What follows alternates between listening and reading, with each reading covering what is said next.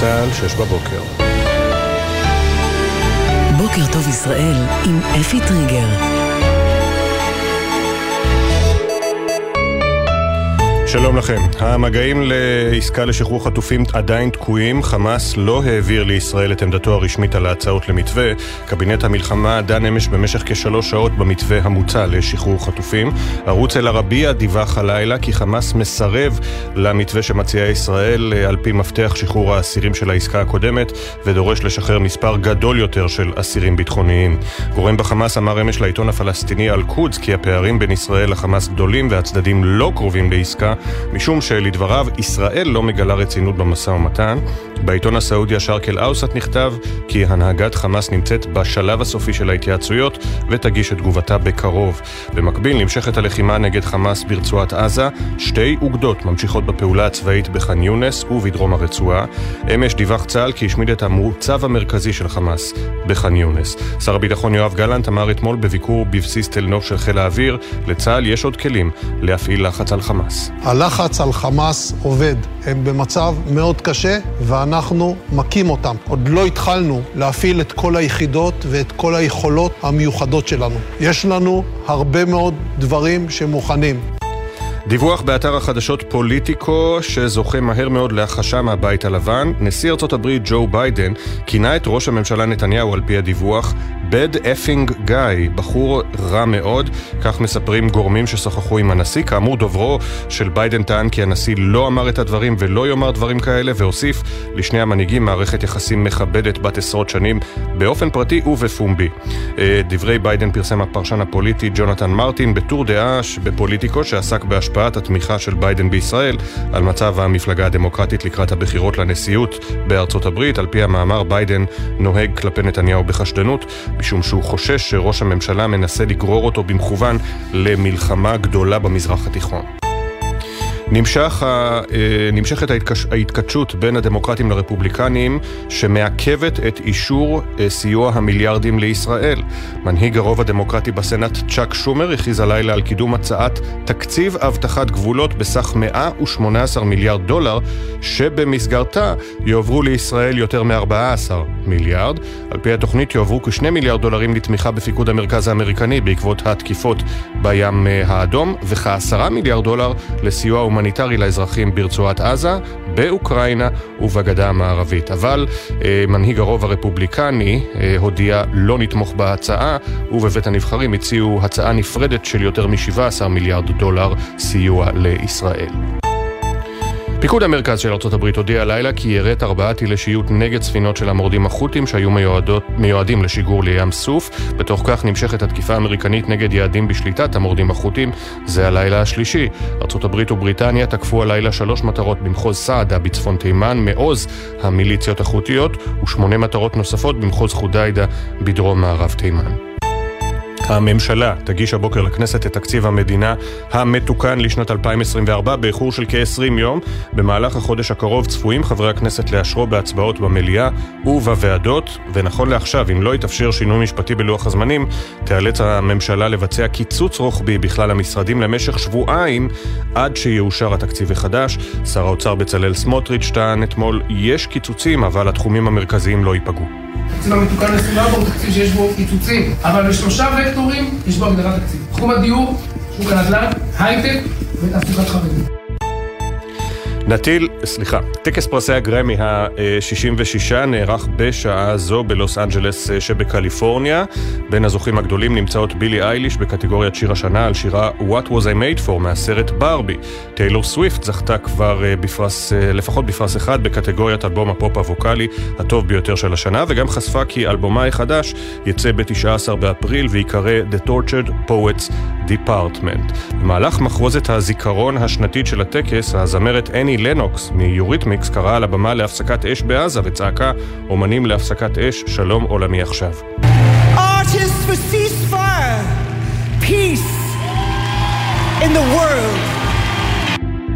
מחוץ לאולם עשרות מפגינים נשאו דגלי פלסטין וחסמו את הכבישים הסמוכים לאירוע. המפיק המוזיקלי הישראלי ג'וני גולדשטיין וכוכבת הרשת תומכת ישראל מונטנה טאקר הופיעו על השטיח האדום בעוד הם עונדים את סיכת הסרט הצהוב לאות הזדהות עם החטופים. ועוד בטקס הראפר הידוע קילר מייק זכה בחמישה פרסים ומיד לאחר מכן נעצר מאחורי הקלעים על ידי שוטרים בשל חשד למעורבות בעימות גופני. ליגת העל בכדורגל, הפועל ירושלים ניצחה אמש 2-1 את ביתר בדרבי הירושלמי במחזור ה-20. מכבי בני ריינה גברה 2-1 על הפועל חדרה. קפטן חדרה מנשה זלקה ערך את הופעתו הראשונה בליגה מאז פרוץ המלחמה, לאחר ששרת עד אה, השבוע שעבר במילואים. בכדורסל מליגת העל, עירוני קריית אתא ניצחה 76-74 את הפועל ירושלים, והפועל תל אביב הביסה 103-84 את הפועל חיפה, ניצחון ליגה חמישי ברציפות לאדומים מתל אביב. מזג האוויר בצפון הארץ ובמרכזה צפוי גשם ותיתכן אסופות רעמים, הטמפרטורות תוספנה להיות נמוכות מהרגיל לעונה. בחסות ביטוח ישיר, המציע לכם לבנדל ביטוח רכב וביטוח מבנה ותכולה לבית, ותוכלו לחסוך בתשלומי הביטוח. ביטוח ישיר, איי-די-איי חברה לביטוח. בוקר טוב ישראל עם אפי טריגר. 606 גלי צה"ל, יום שני, חמישה בפברואר 2024, כ"ו בשבט תשפ"ד.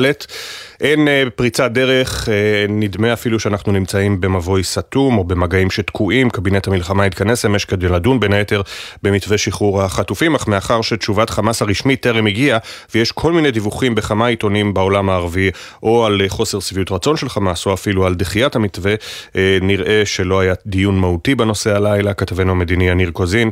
אתה מביא לנו את העמדה הישראלית נוכח משיכת הזמן של חמאס. שלום יניר. שלום אפי, בוקר טוב. כן, אז העמדה הישראלית, צריך לומר, היא שממתינים, ממתינים לתשובת אה, חמאס בעניין הזה. כשישראל כבר הודיעה מראש שהיא מוכנה לשאת ולתת, להגיע לאיזשהו משא ומתן לשחרור החטופים, אם כי הפערים מאוד גדולים, אפי, ובעיקר חוזרים שוב פעם לנקודת היסוד. האם ואיך תסתיים המלחמה? מבחינת ישראל אין מצב של סיום המלחמה, גם לא במתווה הנוכחי. ואילו חמאס עדיין דורשים את העניין הזה, גם אם לא באופן מיידי, אלא בהמשך כהתחייבות של המתווכות על כך שישראל בסופו של תהליך, בסופו של המתווה הזה, תצא מרצועת עזה עם כל כוחותיה וגם תפסיק את המלחמה. על כך אין הסכמה בשלב הזה, אפי. בתוך כך, אה, כמובן שבישראל מדברים על הצורך לנסות ולחדד את הנקודה על כך שלא ישוחררו אלפי מחבלים, את זה כבר שמענו מראש הממשלה אומר לא פעם אחת, אבל המפתח מה יהיה המפתח של כמה חטופים, או יותר נכון, כמה מחבלים ישוחררו על כל חטוף ישראלי?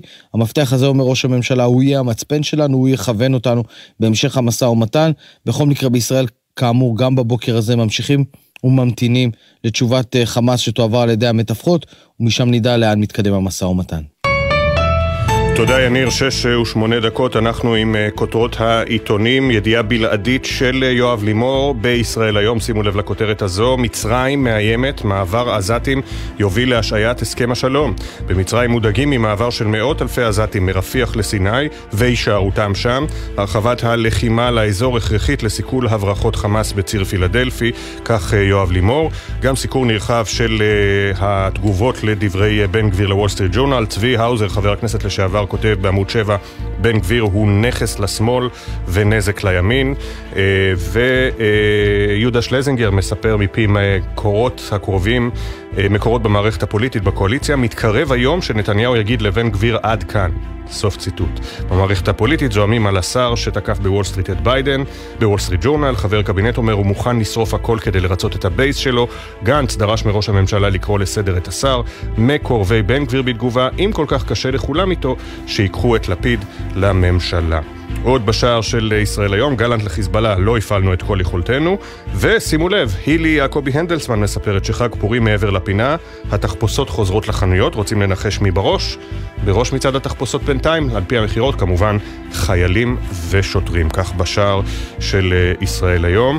במעריב, מתקרבים ומתרחקים, זו הכותרת הראשית. חמאס נמנע מלהגיב למתווה העסקה, אך הבהיר כי הוא דורש ערבויות לסיום המלחמה, ובכל מקרה מעוניין בהגדלת מספר האסירים שישוחררו. גורם בחמאס אומר, אנחנו לא נמצאים בפתחו של הסכם, גם לא קרובים. סוער גם בישראל, השרים זעמו על תנאי העסקה בישיבת הממשלה. מאמרי פרשנות, יעקב פרי קורא לגנץ ואייזנקוט על תתפטרו, לא להתפטר כש... אה, סליחה, זה לבכירי צה"ל ומערכת הביטחון. אל תתפטרו, לא להתפטר כשהתותחים רועמים. אתם חייבים להישאר בתפקידכם עד שהמארג הפוליטי ישתנה. כך אה, יעקב פרי. אהוד יתום כותב אין הכרעה. משה נסטלבאום כותב מנפחים שרירים. אבי בניהו כותב על אה, דברי בן גביר. ונתניהו מחריש. עוד בשער של מעריב, היה הכי יפה, הכי מצחיק, הכי שמח, רב סמל שמעון יהושע אסולין, זיכרונו לברכה, נפל בקרב ברצועת עזה, הגן על העם והארץ. בינתיים המצוד מתהדק, צה"ל פשט על מפקדת חמאס בח'אן יונס. אה, ואמיר בוחבוט מוואלה מדווח משלושה יוצאי רמטכ"ל המועמדים להחלפת רב אלוף הלוי. האלוף במילואים אייל זמיר, כיום מנכ"ל משרד הביטחון, אלוף אמיר ברעם, סגן הרמטכ"ל, ואלוף אורי, אורי, גורד, אורי גורדין. מינוי הבכירים במטכ"ל תלוי באורך המלחמה ובשאלת החזית הצפונית, הידיעה המלאה בעמוד 10 במעריב. בהארץ, על רקע המגעים לעסקה, חמאס מנסה להפגין שליטה בצפון הרצועה, מדווח ג'קי חורי בכותרת הראשית. מקורות בה חמאס אמרו כי ההתייעצויות בארגון על עסקת החטופים נמשכות. חייל מילואים נהרג בקרב בדרום הרצועה, זה היה אתמול כאמור רב סמל שמעון יהושע אסולין, זיכרונו לברכה, כבר הובא אתמול למנוחות.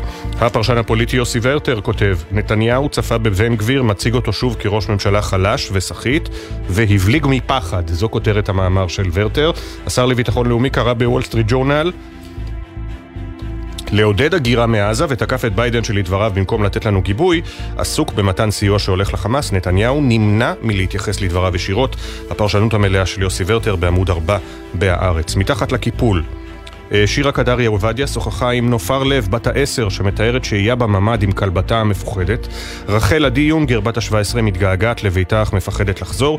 וגלי לזרוס, בת ה-16, מתאבלת על קרוביה שנהרגו. כך מתוארת מלחמה ביומניהן של חמש נערות. כתבה אה, שאני בטוח שהיא מרתקת במלואה בעמוד שלוש אה, בהארץ, בו ניתן כבוד לכל הנערות והילדות שמביאים קטעים מיומניהן, כמובן בהסכמתן. טליה עמרם, בת 17 משדרות, גלי לזרוס ש... שלח, בת 16 מכחל, דורון אופיר, בת 18 ממודיעין, נופר לב, בת 10 וחצי מניצנים, ורחל עדי יונגר, בת 17 משדה אברהם. כך בהארץ. עד כה לא הגיע אלינו עיתון ידיעות אחרונות, אז נסתפק בתמונת השער. אה, רגע, הנה זה. אה, פערים משמעותיים בדרך לעסקה לשחרור החטופים. מבוי סתום, הכותרת הראשית בשתי מילים, מבוי סתום. אחרי שבוע של המתנה פורסמו אמש בערוצים המזוהים עם חמאס תגובות הארגון למתווה פריז ובראשן ההתעקשות על עצירה מוחלטת של הלחימה. נתניהו אומר בישיבת הממשלה, אנחנו עושים מאמץ אדיר כדי לשחרר את חטופינו, אך לא בכל מחיר. יוסי יהושע קורא להפסיק להיגרר לקחת יוזמה, הפרשנות המלאה שלו בעמוד 4. נחום ברנע היה בקיבוץ נחל עוז ומספר על השיבה מתאילנד. בעוד חברי נחל עוז מתגוררים עדיין ברובם במשמר העמק, העובדים התאילנדים של הקיבוץ כבר חזרו לישראל. ישראל כדי לאבד את השדות הנטושים. אה, ובואו נראה קצת מתוך מה שכתוב בשער. אה, בין העובדים שחזרו גם אה, בובי סורפוט, בובי סורפוט הוא מנהיג העובדים התאילנדים. ב-7 באוקטובר הוא וחבריו הותקפו פעמיים על ידי המחבלים והבוזזים שפשטו על הקיבוץ. אחד העובדים נהרג. בובי וחבריו חזרו לתאילנד ולאחר חודשיים וחצי קנו כרטיסי טיסה על חשבונם וחזרו לעבוד בקיבוץ. עוד אחד מהסיפורים הבלתי נתפסים שהניבה המלחמה, חברי נחל עוז עדיין מתגוררים בקיבוץ משמר העמק בצפון, בין נחל עוז מתגוררים כרגע חיילים ועובדים תאילנדים. חודשיים וחצי הייתי בבית, כל הזמן שמרתי על קשר טלפוני עם חברי הקיבוץ, מספר בובי לנחום ברנע. בסוף קניתי כרטיס באמירייטס, חברת התעופה של האמירויות, וחזרתי, גם האחרים חזרו. מנמל התעופה נסעתי ישר לקיבוץ. איך החברים קיבלו אותך? שואל אותו נחום ברנע. כולם חיבקו אותי, אמר. היה גם מי שבכה. זה אה, הבוקר בידיעות אה, אחרונות. עוד בידיעות אחרונות, בממון, נינה פוקס אה, מדברת עם נשות מילואימניקים, בעלות אה, עסקים עצמאיים שהגיעו אתמול לוועדת הכלכלה בכנסת בדרישה להכניס אותן למתווה הפיצויים. חלקן העידו שאיבדו 100% מההכנסות. ציטוט, נאלצנו לפתוח חסכונות של הילדים. Uh, הגענו אל הג'רוזלם פוסט, כאן הכותרת uh, הראשית, White House, hostage deal now, hind, hostage deal now hinges on חמאס. White, בבית הלבן אומרים שעסקת חטופים תלויה כעת בחמאס. ובשמות החטופים והפנים שמופיעות מדי עיתון, מדי גיליון בפינה השמאלית למעלה, הבוקר אלכסנדר לובנוב, בן 32, שנחטף מהמסיבה, מסיבת נובה, באזור קיבוץ רעים. במרכז העניינים, השבועון החרדי, בעריכת חיים פסל, מיסודו של אה, יצחק גרשוני, זיכרונו לברכה היקר. הכותרת הראשית, העמיד תלמידים לאלפים, 83 שנות תורה אחר מיתתו של ראש ישיבת בית מתתיהו, הגאון רבי ברוך ויסבקר, זכר צדיק לברכה, חבר מועצת גדולי התורה, רבן של ישראל, מרן הגאון לנדו בהספדו, חי את חייו מתוך יראת חטא. וגם, ראיון נרחב עם ראש עיריית אה, שדרות. אה, אלון דוידי שאומר למרכז העניינים, אני דורש ביטחון. אין לי מושג מדוע לא עשינו את הסיבוב הזה על טבח שמחת תורה, מדוע לא עשינו את הסיבוב הזה, אבל זה מה שכנראה הציל את חיינו. אה, על הטיפול בחמאס הייתה כאן קונספציה, הממשלה כשלה, הצבא כשל, צריך להגביר יותר את הלחץ על חמאס, וודאי שלא להוציא אוגדות שלמות מהרצועה. הרעיון המלא עמו כאמור במרכז העניינים בעמוד 2. אה, אנחנו בהמשך נחזור עם כותרות אה, עיתוני הכלכלה, סיפורים מהרשת, וגם כותרות לאישה, הבוקר יום שני שהגיע אל שולחננו, בינתיים המשך הדיווחים שלנו.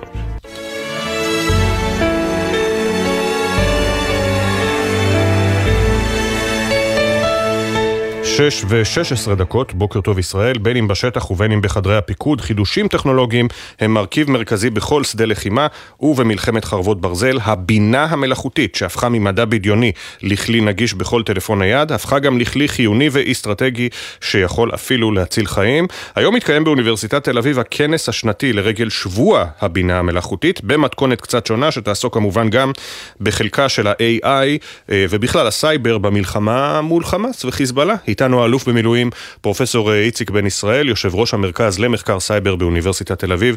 שלום לך, בוקר טוב. בוקר טוב לכם. אה, כיצד אה, נראה השנה הכנס, הכנס בראי המלחמה שנאסרה עלינו ב-7 באוקטובר? כן, כמו שאמרת, אנחנו כל שנה במועד הזה עושים את שבוע, זה כנס שמתחיל ונמשך שבוע שלם. השנה צמצמנו אותו מכיוון שהכנס הוא בינלאומי, ומגיעים המומחים מכל מיני מקומות בעולם, ובכלל המלחמה, אתה יודע, בחוץ לארץ לא יודעים בדיוק מה יש פה ומה אין פה. אה, אנחנו החלטנו לעשות אותו למתכונת מצומצמת, הוא יהיה רק יום אחד, ואת הכנס של השבוע כולו נעשה בשבוע האחרון של יוני, יחד עם כנס הסייבר. כשבתקווה שעד אז כבר המצב פה יהיה שגרתי לחלוטין. כן. אה, AI Day, אה, יום הבינה המלאכותית, איזה פיתוחים אה, נשמע עליהם בכנס היום? אז כמו כל כנס, הוא, הכנס הוא מאוד אינטרדיציפלינרי, יש בו החל מתיאוריה של הבינה המלאכותית, זאת אומרת דברים שעדיין לא תראה באפליקציות היום, אבל בעוד שנה, שנתיים הם יככבו. אני אתן לך דוגמה, אין היום כמעט בן אדם שלא יודע מה זה ChatGPT, וכשהיה פה לפני כשנה המנכ"ל והמייסד של ChatGPT, אה, סם אלטמן, יחד עם המדען הראשי שלו, אה, איליה, אז אה, ראש הממשלה, הנשיא, כולם רדפו אחריהם ורצו להיפגש איתם, והם בררו עם מי נפגשים ומי לא, אבל חצי שנה או שנה לפני זה, כשהם היו אצלנו בכנס ודיברו, העולם היה ריק. זאת אומרת, אה, יש פה הרבה אה, התפתחויות מתחת לשטח, שלוקח זמן עד שהציבור כולו מתעורר ומבין שהם משחקים תפקיד בחייו. וזה משהו, אגב, למיטב ידיעתך, זה משהו שכבר מופעל אה, בשדה הקרב כיום? כן. אז מה שהתחלתי להגיד, חלק יהיה תיאורטי, אבל חלק הוא ממש כבר ניסיון מעשי. יש כבר יישומים שעובדים בשטח. אם אתה רוצה בחרבות ברזל, אני יכול לתת לך כמה דוגמאות. אה, למשל, כולנו מכירים את הכיפת ברזל, אה, לא הרבה מודעים לזה שהכיפת, הטיל המיירט של כיפת ברזל, כשהוא אה, מיירט את הרקטות שיורים עלינו, הוא לומד, המערכת כולה, לא הטיל עצמו, כי הטיל מתפוצץ בסוף העירות, המערכת כולה לומדת את ה... מה היה נכון ומה היה לא נכון בעירות הזה, ומשפרת, זה, זה אלגוריתמים של בינה מלאכותית, משפרת את העירות הבאה. זאת אומרת, העיוותים נעשים יותר ויותר אה, מוצלחים, אחוז ההצלחה הולך וגדל כתוצאה מלימוד אינטליגנטי של מכונה. או דוגמה אחרת, אני ב, בימים אלה יש אה, אה, מערכת שאפילו אני איכשהו מעורב בה, שפיתוח מערכת של AI למשרד הביטחון על מנת לתת התראה בזמן, לא אחרי שזה קורה, בפני התפתחות של משבר הומניטרי ברצועה. כן, משבר הומניטרי הרי תלוי בכמה אנשים, כמה אוכל נכנס, מים, מחלות, אה, אין ספור משתנים, mm-hmm. ויותר קל למחשבים לקרוא את כל החומר העצום שרלוונטי לחיזוי של משבר שהולך להתפתח, ולהוציא התראה כזאת מאשר שבני אדם יקראו ויצרפו פיסת מידע אחד לשנייה. אותו הרעיון אה, נמצא מאחורי אה, יצור מטרות. צה"ל הקים מה שקוראים אה, מפעלי מטרות, זה מפעלי בינה מלאכותית, שבו האוסף העצום של המידע שמגיע לצה"ל מכל מיני מקורות על, על המטרות שנגדם הוא נלחם בעזה, האוסף הזה ממוזג, מתחבר אחד לשני בזמן אמיתי, שעוד רלוונטי לתקיפה עצמה או להגנה על חיילינו, וצה"ל עושה בזה שימוש גדול עכשיו, בפועל.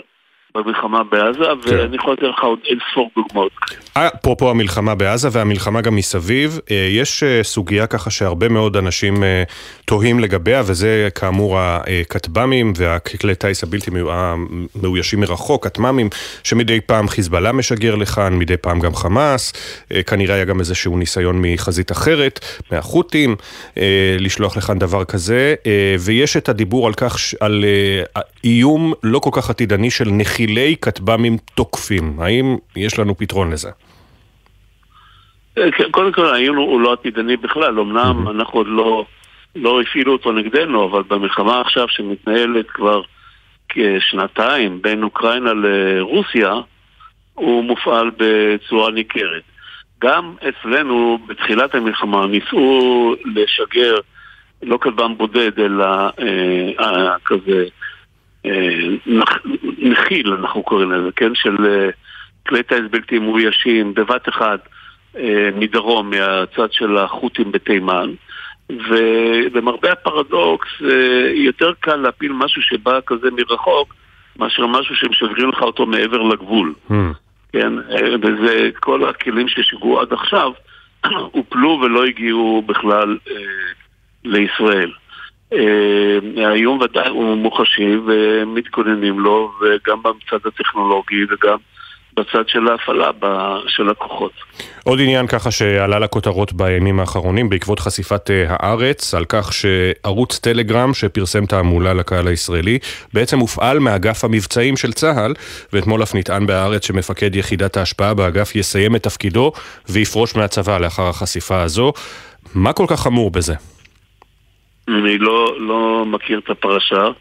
אבל, אבל אה, אם, אם, אם אני מבין מדבריך, אם מישהו ישתמש אה, בערוצי, בערוץ הטלגרם במקרה הזה, או כל רשת אה, חברתית אחרת, כדי להעביר מסרים, דובר צה"ל הרי נבחן באמינות שלו. כן. כן, הרי את רוב הדברים שהוא מספר לנו בטלוויזיה בערב, כולנו כבר שמענו קודם בבוקר ממדינה קטנה וכל אחד יש לו אה, חיילים שמשרתים בחזית, חברים וכיוצא בזה.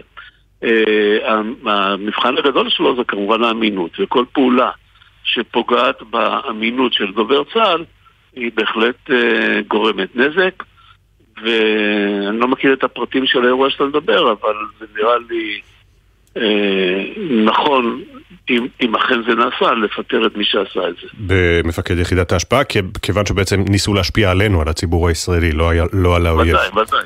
אלוף במילואים לא פרופסור איציק... כן. אה, אלוף במילואים פרופסור... בבקשה, תסיים, כן. לגיטימי לגמרי להשפיע על הצד השני. על הצד השני, לא עלינו. אבל לא עלינו. כן. אז היום, אה, AI Day, כנס הבינה המלאכותית בהובלת המרכז למחקר סייבר בינתחומי, אה, בשיתוף עם המרכז לבינה מלאכותית ומדעי הנתונים באוניברסיטת תל אביב. היום באודיטוריום סמולארש, אוניברסיטת תל אביב, אלוף במילואים פרופסור איציק בן ישראל, תודה רבה לך על הדברים. תודה לכם. מזג האוויר החורפי לא ממש עושה חשק ללכת לים, אבל אם בכל זאת תכננתם, כדאי שתשמעו את הדיווח הבא. מבדיקת מצבו הבריאותי במרכאות של הים התיכון עולות לא מעט בעיות. דוח הניטור הלאומי לשנת 2022 מצביע על כך שאת ההשלכות של משבר האקלים אנחנו יכולים לראות כבר היום, והן עלולות להחמיר בעתיד, שלא לומר צפויות להחמיר בעתיד. שלום לכתבתנו לענייני הגנת הסביבה ענבר פייבל. שלום אפי. הים התיכון מתחמם, את זה אנחנו יודעים, אבל זה קורה בקצב מהיר משציפינו. בשנה שעברה המשיכה מגמת העלייה בטמפרטורת פני הים ב-0.13 מעלות צלזיוס לשנה, הרבה יותר מתחזית הפאנל הבין-ממשלתי של האו"ם לשינויי האקלים. הסיבה לכך היא ככל הנראה הגודל של הים התיכון לעומת האוקיינוסים. מדוח הניטור הלאומי בים התיכון לשנת 2022 שמתפרסם הבוקר, עולה שההשפעות של משבר האקלים וההתחממות הגלובלית כבר מתרחשות סביבנו. למשל את ההשפעות של התחממות הים אנחנו חשים ממש בשבועיים האחרונים, הן היו בין הגורמים לפרק הגשם הממושך, שארך יותר משבועיים והסתיים מחר. ואפי, גם מפלס פני הים עולה. בשלושים השנים האחרונות עלה מפלס פני הים בכמעט 14 סנטימטרים, קצת יותר מ-4.5 מילימטרים בשנה בממוצע. מנכ"ל עמותת צלול, מור גלבוע, מסביר מה נדרש לעשות כדי לשפר את המצב. תופעות מדאיגות אלו מחייבות אותנו לקדם בדחיפות מדיניות מתקדמת בהגנה על הים. הממשלה חייבת לצמצם לכדי מינימום את שינוע הנפט של חברת קצא"א שאינו לתועלת המשק הישראלי ושמגביר את הסיכון לים התיכון ולמפרץ אילת. עוד עולה מהדוח שמפרסם הבוקר המשרד להגנת הסביבה, משרד האנרגיה והמכון לחקר ימים ואגמים, כי כבר ב-2022 זוהה ביוב גולמי בים התיכון שהוזרם מרצועת עזה, ובעת מתיחות ביטחונית, כמות הביוב גדלה. גם שאריות של זיהום הזפת שהתרחש בתחילת 2021 עדיין נראו בים בשנה שעברה, ובלוטי הים עדיין לא השתקמו לגמרי מהאירוע. ונסיים בפסולת. פסולת פלסטיק היא רוב מכריע של הזבל שנמצא בחופים, כשפריט הפסולת השני הנפוץ ביותר הוא בדלי סיגריות.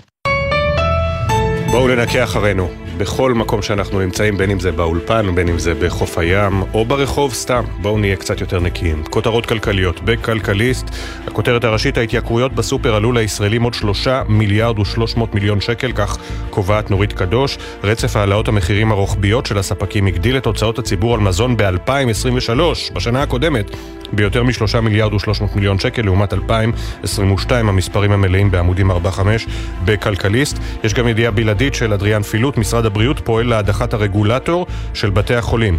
בעקבות חשיפת כלכליסט, מנכ"ל משרד הבריאות משה בר סימנטוב מבקש להדיח את דוד דגן בשל העסקה בלתי חוקית של העוזרת האישית ועשרה עובדים נוספים. הסיפור המלא בעמוד 8. בדה מרקר, גם בדיור, גולדקנופ וסמוטריץ' עובדים בשביל החרדים, מדווח חדר חורש. בניגוד למשרדי ממשלה אחרים, הצליח משרד הבינוי להגדיל את תקציבו במיליארד ומאה מיליון שקל. התקציב נועד לסבסד עשרת אלפים דירות בפריפריה, לכולם כביכול, אבל הן מרוחקות ממרכזי הביקוש והתעסוקה. וקהל היעד העיקרי שלהן לא יהיה הציבור שנושא בנטל, הפרשנות המלאה בעמוד 4 בדה מרקר. בגלובס, הגיליון המודפס הראשון של השבוע, אריק מירובסקי מקבל את הכותרת הראשית. למרות ההפגזות, ביקוש ער לדירות בצפת, מעלות תרשיחא, שלומי, ושלומי וקריית שמונה. מבדיקת גלובס עולה כי למרות המצב הביטחוני בצפון, אלפי משקי בית נרשמו להגדלת דירות בפרויקטים של מחיר מטרה בערים כמו ש... ויישובים כמו שמנינו. במכרז לרכישת 42 מגרשים לבניית קוטג'ים בשלומי נרשמו ביקורים, ביקושים ערים במיוחד במחירים שנחשבים גבוהים. יפה, זה בעמוד 4 בגלובס. הנה הציטוט היומי הבוקר של מרגרט אטווד, הסופרת של אה, סיפורה של שפחה והעדויות. חופש, כמו כל דבר אחר, הוא יחסי. חופש, כמו כל דבר אחר, הוא יחסי, מרגרט אטווד. בממון של ידיעות אחרונות, בעקבות סדרת הכתבות בממון, אה, ענת לבדר מדווחת שההגנה מפיטורים למילואימניקים הורחבה ל-60 יום. משרדי האוצר והעבודה, יחד עם ההסתדרות ואיגוד המעסיקים, חתמו אמש על הסכם קיבוצי שנותן הגנה למשרתי מילואים מפני פיטורים, ובהמשך זה גם יורחב ל-90 יום. ידיעה בלעדית של שושנה חן, האם צפויה תחרות לרמי לוי? מקס סטוק בוחנת כניסה לענף המזון ופותחת מתחם מכולת בסניף של מקס סטוק ביבנה. בא לכם לקנות אה, קוטג' במקס סטוק או uh, גרביים?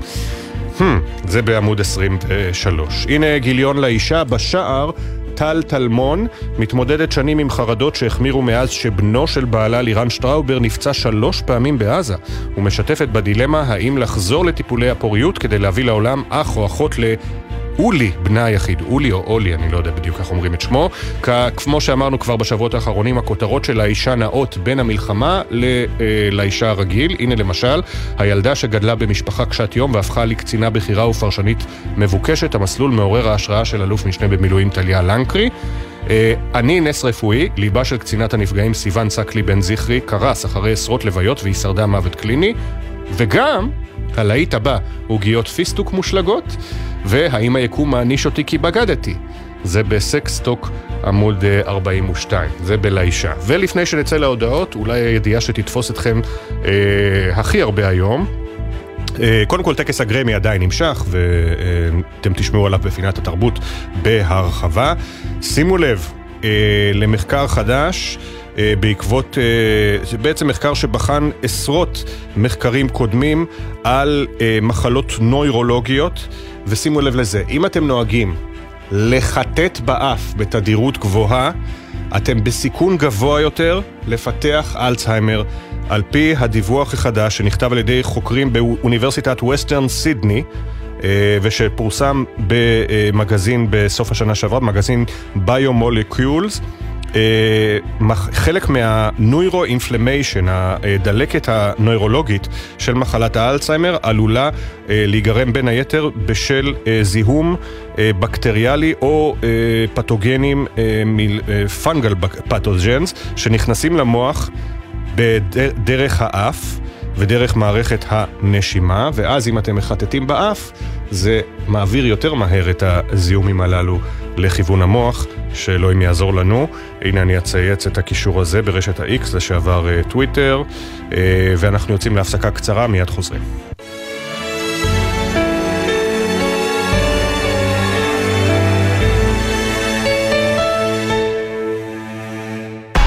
אתם מאזינים לגלי צה"ל. שלום לכל העוקבים שלי ברדיו, קבלו הטבה ששווה אה, עוקב. מנויי הפיס, היכנסו עכשיו לפיס פלוס, הוצאו לבילוי של ערב שלם עם כל המשפחה בפחות מ-200 שקלים. עוד אין לכם מינוי? כוכבית 3990 או בנקודות המכירה. עד חמש נפשות, כפוף לתקנון ולתנאי ההטבות באתר. המכירה אסורה למי שטרם מלאו לו 18. אזהרה, הימורים עלולים להיות ממכרים. זכייה תלויה במזל בלבד. חיילי המילואים וחיילות המילואים. לא! אתם התגייסתם בשבילנו, עכשיו אנחנו מתגייסים בשבילכם. משרד הביטחון, צה"ל ומשרד האוצר גיבשו למענכם תוכנית הכוללת מענקים והטבות לחיילי המילואים ולבני משפחותיהם. אתם רוצים לדעת למה אתם זכאים? היכנסו לאתר המילואים ברשת. מגישים משרד הביטחון ומשרד האוצר. יש אישה הרב דורון פרץ הוא אבא של דניאל פרץ שחטוף בעזה. דניאל, אם אתה מקשיב, אף אחד פה לא שוכח אותך, אתה לא מבין כמה רבבות מכל העולם מתפעלים עליך, האנשים שמכירים ולא מכירים אותך עושים כל כך הרבה דברים, אקטיביזם, ואנחנו לא מרפים עד שאתה חוזר הביתה, אתה חזק גופנית ונפשית, בעזרת השם אתה תחזור הביתה עם כל החטופים במהרה. גלי צה"ל, פה איתכם, בכל מקום, בכל זמן. עכשיו בגלי צה"ל, אפי טריגר, עם בוקר טוב ישראל. 6.32 ועוד חצי דקה הכותרות. במשא ומתן על עסקה לשחרור חטופים, חמאס עדיין לא העביר לישראל את עמדתו הרשמית על ההצעות למתווה, וקבינט המלחמה דן אמש במשך כשלוש שעות במתווה המוצע לשחרור חטופים. בערוץ אל-ערבייה דווח כי חמאס מסרב למתווה על פי מפתח שחרור האסירים של העסקה הקודמת ודורש לשחרר מספר גדול יותר של אסירים ביטחוניים. גורם בחמאס אמר אמש לעיתון הפלסטיני אל-קודס כי הפערים בין ישראל לחמאס גדולים והצדדים לא קרובים לעסקה, משום שלדבריו ישראל לא מגלה רצינות במשא ומתן. בעיתון הסעודי, א-שרק אל-אווסט, נכתב כי הנהגת חמאס נמצאת בשלב הסופי של ההתייעצויות ותגיש את תגובתה הרשמית בקרוב. דיווח הלילה באתר החדשות פוליטיקו, נשיא ארצות הברית ג'ו ביידן כינה את ראש הממשלה בנימין נתניהו bad effing guy, בחור רע מאוד, כך טוענים גורמים ששוחחו עם הנשיא, אבל מהר מאוד דוברו של ביידן, אנדרו בייטס, טען כי הנשיא לא אמר את הדברים ולא יאמר דברים כאלה, והוסיף, לשני המנהיגים יש מערכת יחסים מכבדת בת עשרות שנים, בפומבי ובאופן פרטי. הפרשן הפוליטי של פוליטיקו ג'ונתן מרטין פרסם את הדברים בטור דעה שעסק בהשפעת התמיכה של ביידן בישראל על המצב בבחירות לנשיאות בארצות הברית, ולפי המאמר שלו, ביידן נוהג כלפי נתניהו בחשדנות, משום שהוא חושש שראש הממשלה מנסה לגרור אותו במכוון למלחמה נרחבת במזרח התיכון. עוד אה, זוכים בטקס הגרמי שמסתיים ממש אה, בשעה זו, בילי אייליש זכתה בקטגוריית שיר השנה על שירה What Was I Made For מהסרט אה, ברבי. מיילי סיירוס זכתה בפרס אלבום השנה על האלבום שלה פלאוורס, פרחים, וגם נערך טקס מרגש לזמרת סלין דיון שמתמודדת עם מחלה קשה והגיעה לטקס. טיילור סוויפט זכתה בקטגוריית אלבום הפופ הווקאלי הטוב ביותר השנה, וחשפה שאלבומה החדש, שיקרא ייקרא Tortured Poets Department, יצא ב-19 באפריל. גם מקומה של המלחמה בעזה לא נפקד מהטקס במהלך מחרוזת הזיכרון השנתית של לאנשי המוזיקה שהלכו לעולמם. הזמרת אני לנוקס קראה על הבמה להפסקת אש בעזה וצעקה אומנים להפסקת אש שלום עולמי עכשיו. Peace in the world. אני לנוקס מיוריתמיקס כמובן. מחוץ לאולם עשרות מפגינים נשאו דגלי פלסטין וחסמו כבישים סמוכים לאירוע. מנכ"ל האקדמיה למוסיקה, הרווי מייסון ג'וניור, אמר על הבמה שהוא כואב את חיי המוזיקאים שאיבדנו במסיבת הנובה ב-7 באוקטובר, בזמן שמלווה אותו להקת נגנים אה, במוזיקה יהודית וערבית. המפיק המוזיקלי הישראלי ג'וני גולדשטיין וכוכבת הרשת מונטנה טאקר, תומכת ישראל, הופיעו על השטיח האדום כשהם עונדים את סיכת הסרט הצהוב לאות הזדהות עם החטופים. עוד בגרמי, הרפר קילר מייק נעצר מאחורי הקלעים ועוכב לחקירה בעקבות עימות גופני, זמן קצר אחרי שזכה בחמישה פרסים. עדכוני תנועה מגלגלת, כביש 65 עמוס מצומת מי עמי עד מחלף עירון, בכביש 6 דרומה יש עומס תנועה ממחלף עירון עד אייל, כביש החוף דרומה עמוס מאור עקיבא עד קיסריה וממחלף חבצלת עד פולג, ומזג האוויר, הגש... החורף עדיין איתנו, בצפון ובמרכז צפוי גשם ותיתכן אסופות רעמים, הטמפרטורות תוספנה להיות נמוכות מהרגיל לעונה. 636 עשרות אלפי משרתי ומשרתות מילואים שוחררו בשבועות האחרונים אחרי כשלושה חודשים ויותר של לחימה. אחרי שמצאו את עצמם רחוקים ומנותקים מהבית עוד מהשבעה באוקטובר, כעת הם נאלצים להתרגל, להסתגל אה, לשגרת חיים חדשה, והקשיים משפיעים לא רק עליהם, אלא גם מיש, על מי שמקיפים אותם. כעת אה, נפתח קו חם חדש שמיועד למעסיקים שעובדיהם חזרו משדה הקרב, מה שאמור לעזור להם להתכונן עם המודעות והרגישות הנדרשת לקלוט מחדש את הלוחמים. איתם איתנו אה, אריה מונק, מנכ"ל עמותת בית חם, שלום לך, בוקר טוב. בוקר טוב לך אפי ולמאזינים. מדוע צריך קו סיוע, קו חם, למעסיקים של המילואימניקים? אה, בדיוק כמו שאתה אמרת בדברי הפתיח, הקו החם שלנו הוא קו חם דרך אגב שמשרת אה, הרבה מאוד מטרות של המלחמה. מה שהיה בעבר ומה שאנחנו עושים עכשיו, אנחנו זיהינו צורך והבנו כארגון אה, אחד הגדולים בארץ שעוסק בבריאות הנפש בכל השנה, אה, גילינו שיש פה אה, איזשהו פער שמעסיקים יכולים לפספס אותו. מעסיקים ובעיקר אנשי משאבי אנוש שאחראים על הרווחה של העובדים בתוך הארגון. הפער הזה הוא אדם שחוזר שלושה חודשים ממלחמה, מקרבות, ממצב רגשי שבשביל להיות לוחם הוא היה צריך טיפה לנתק ולהדחיק אה, מגוון של רגשות, החל מגעגועים לאישה, לילדים, הוא ראה חברים שנופלים וצריך להמשיך ללחום, יכול להיות שהוא עשה טעויות כאלה ואחרות בשדה הקרב והוא נושא איתו אשמה והוא נמצא באמת בעולם, ביקום מקביל אחר במשך שלושה חודשים. זה המון זמן. ופתאום הוא צריך לחזור לשגרה, למקום עבודה שהסתדר בלעדיו שלושה חודשים. והרגשות שהוא הדחיק כל הזמן מתחילים לצוף ויכולים מאוד להשפיע במקום העבודה, והמעסיקים צריכים להיות ערוכים ו- ולדעת שהמצב הזה קיים. אני חושב שזה הדבר הכי חשוב בשיחה שלנו, שהמעסיקים יבינו, יש מציאות כזאת, היא קיימת, אי אפשר לדלג עליה, אי אפשר לא להתחשב בה. הוא נתן מעצמו שלושה חודשים למען המדינה ולמעננו, עכשיו צריך להיות מאוד רגישים איתו ולהבין מה עובר עליו. ובעצם אתם מסייעים למיל... למעסיקי המילואימניקים, אם הם רוצים לספר, אה, להתקשר... הם מתקשרים, מספרים למשל עובד X, שפתאום נראה לנו שקצת מצבו אה, הנפשי לא טוב, או שפתאום אנחנו רואים אותו מתפרץ באופן לא, לא אופייני לו על הכפופים לו, מה אנחנו יכולים לסייע לו? בדיוק. אז, אז יש מגוון של דברים. זה יכול להיות עובד למשל שחש בדידות. פתאום אתה שם לב שהוא היה עובד ככה מאוד מעורב, ופתאום הוא מתבודד, בחדר האוכל הוא יושב לו ומרוכז בעצמו. זה יכול להיות, כמו שאמרת, אה, מתפרץ. יכול להיות עובד שמגיע לא מגיע, יותר לא מגיע ממגיע. איך מתייחסים לעובד כזה שכל יום שני פתאום אתה רואה שהוא, שהוא לא רוצה לבוא. אה, ויכול להיות אה, הרבה מאוד התנהגויות, אה, אכילת יתר, היעדר אכילה, כל מיני דברים שמסמנים משהו לא טוב קורה. עכשיו זה הרגע סוגיה בסימנים, אבל יש לנו עוד לפני זה. בא אותו חייל, אנחנו מאוד רוצים וסקרנים לדעת מה היה בשדה הקרב. הרי הוא היה שם. נכון, אנחנו רוצים שיספר סיפורים, חוויות. יפה, אנחנו רוצים שהוא יספר לנו סיפורים, אנחנו רוצים לשמוע חוויות, אנחנו רוצים לשמוע איך זה היה, ואפילו דברים יותר אה, ככה חודרניים, מציצניים, כמה חיסלת וכל מיני כאלה דברים. וצריך לדעת שזה מאוד מסוכן לפתוח דבר כזה אה, מבלי שהחייל בוחר בקצב שלו, בזמן שלו, במינון שלו לספר. ויכול להיות שהוא גם לא רוצה לספר. אז צריך מאוד להיזהר מחטטנות, מאוד להיזהר מלחפור. זה קטע שהוא מאוד מאוד מאוד מאוד רגיש, וזה לא רק כלפי המעסיק, אלא גם כלפי הסובבים של אותו חייל, כי החייל לא עובד בוואקום, הוא לא עובד רק מול מעסיק.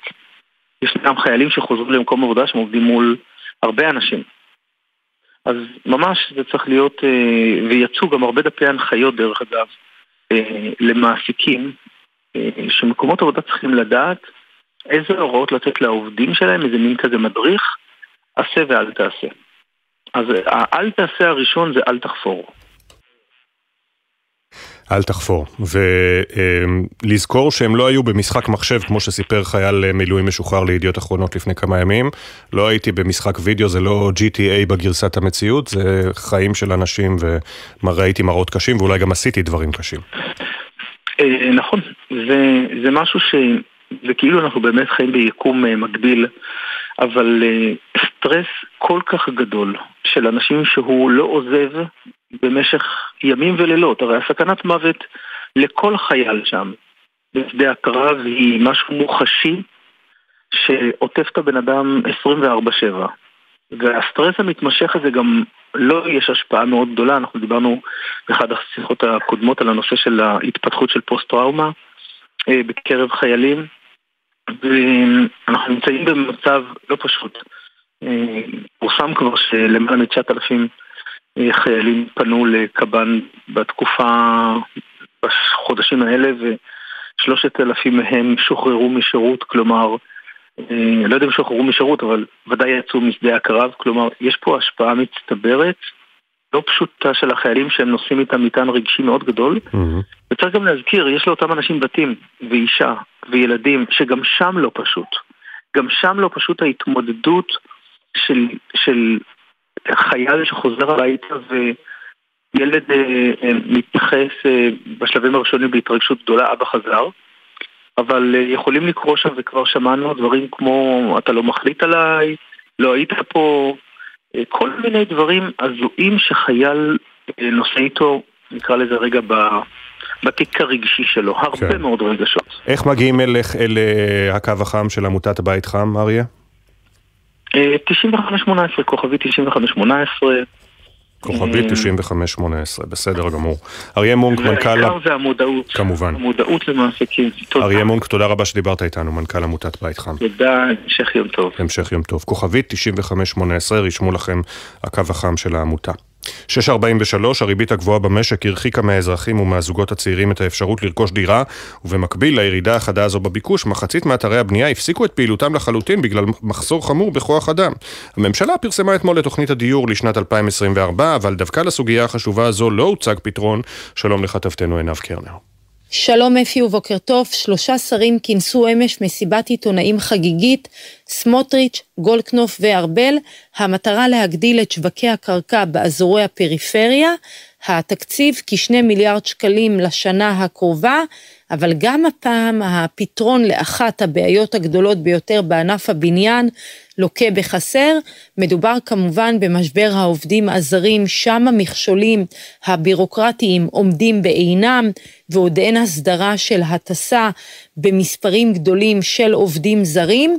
על פי התוכנית, מכסת העובדים הזרים תוגדל ל-65 אלף, ובמקביל יפורסם קול קורא להגדלת חברות הביצוע הזרות בענף הבנייה למגורים, אבל כאמור האתגר העיקרי בענף הבנייה הוא המחסור החמור בכוח אדם. הנה דברים שאמר שר האוצר סמוטריץ' לשאלת גלי צה"ל. שיח עם המדינות הרלוונטיות, מנסים להביא את העובדים כמה שיותר מהר. אנחנו מנסים לפשט כמה שיותר ומרכזים מאמץ. הערכה של הגורמים שעסוקים בזה, בעיקר משרד השיכון ומשרד הפנים, שאנחנו בתוך חודשיים שלושה נוכל להביא להיקפים של עשרות אלפים. כיום אפי כ-50% מאתרי הבנייה מושבתים וללא הבאת העובדים ארצה בהקדם. לא ניתן יהיה לקדם את התוכנית ללא הגדלת התחלות הבנייה. ברגע שהרוכשים יחזרו לשוק הדירות ללא היצע גדול של דירות, המחירים שוב יזנקו.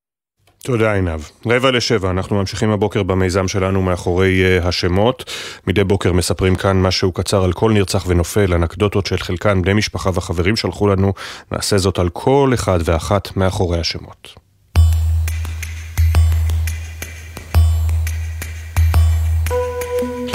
יזן זכריה אבו גמא, בן שמונה, נהרג מפגיעת רקטה בפתח ביתו בערערה. יזן הילד האהוב ביותר בשכונה, צייר ללא הרף, בעיקר אופניים ואופנועים, וחלם להפוך למהנדס כשיהיה גדול. נריין פרסד נאופיין נרצח בשבת השחורה בקיבוץ עלומים. בגיל חמש איבד נריין את אמו, ומאז הפך לילד של אבא. הוא היה סטודנט מלא תשוקה, ותכנן להביא פתרונות חקלאות חדשניים למולדתו, נפאל. רב סמל מתקדם במילואים אדם ביסמוט, בן 35 מקרני שומרון, היה מפקד כיתה בגדוד 6261 שבחטיבה 261, נפל בקרבות בדרום רצועת עזה.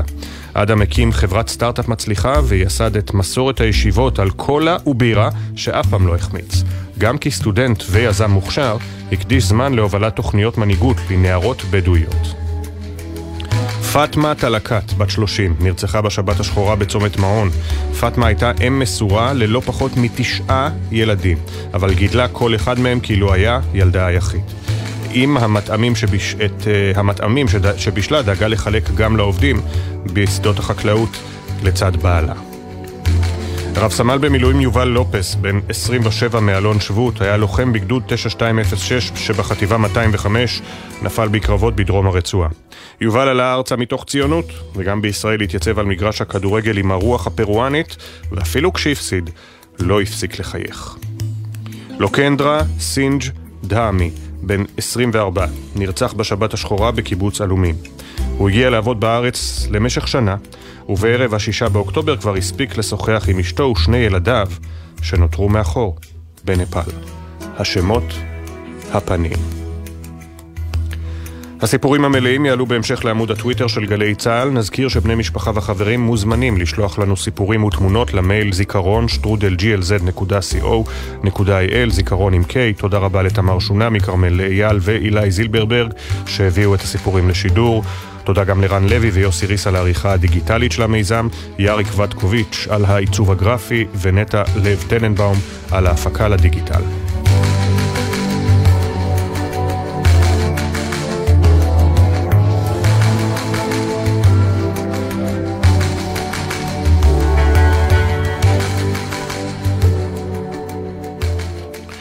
אנחנו אה, בפינת הפרשנים שלנו חוזרים לעסוק בריאיון של אה, השר לביטחון לאומי איתמר בן גביר לוול סטריט אה, ג'ורנל.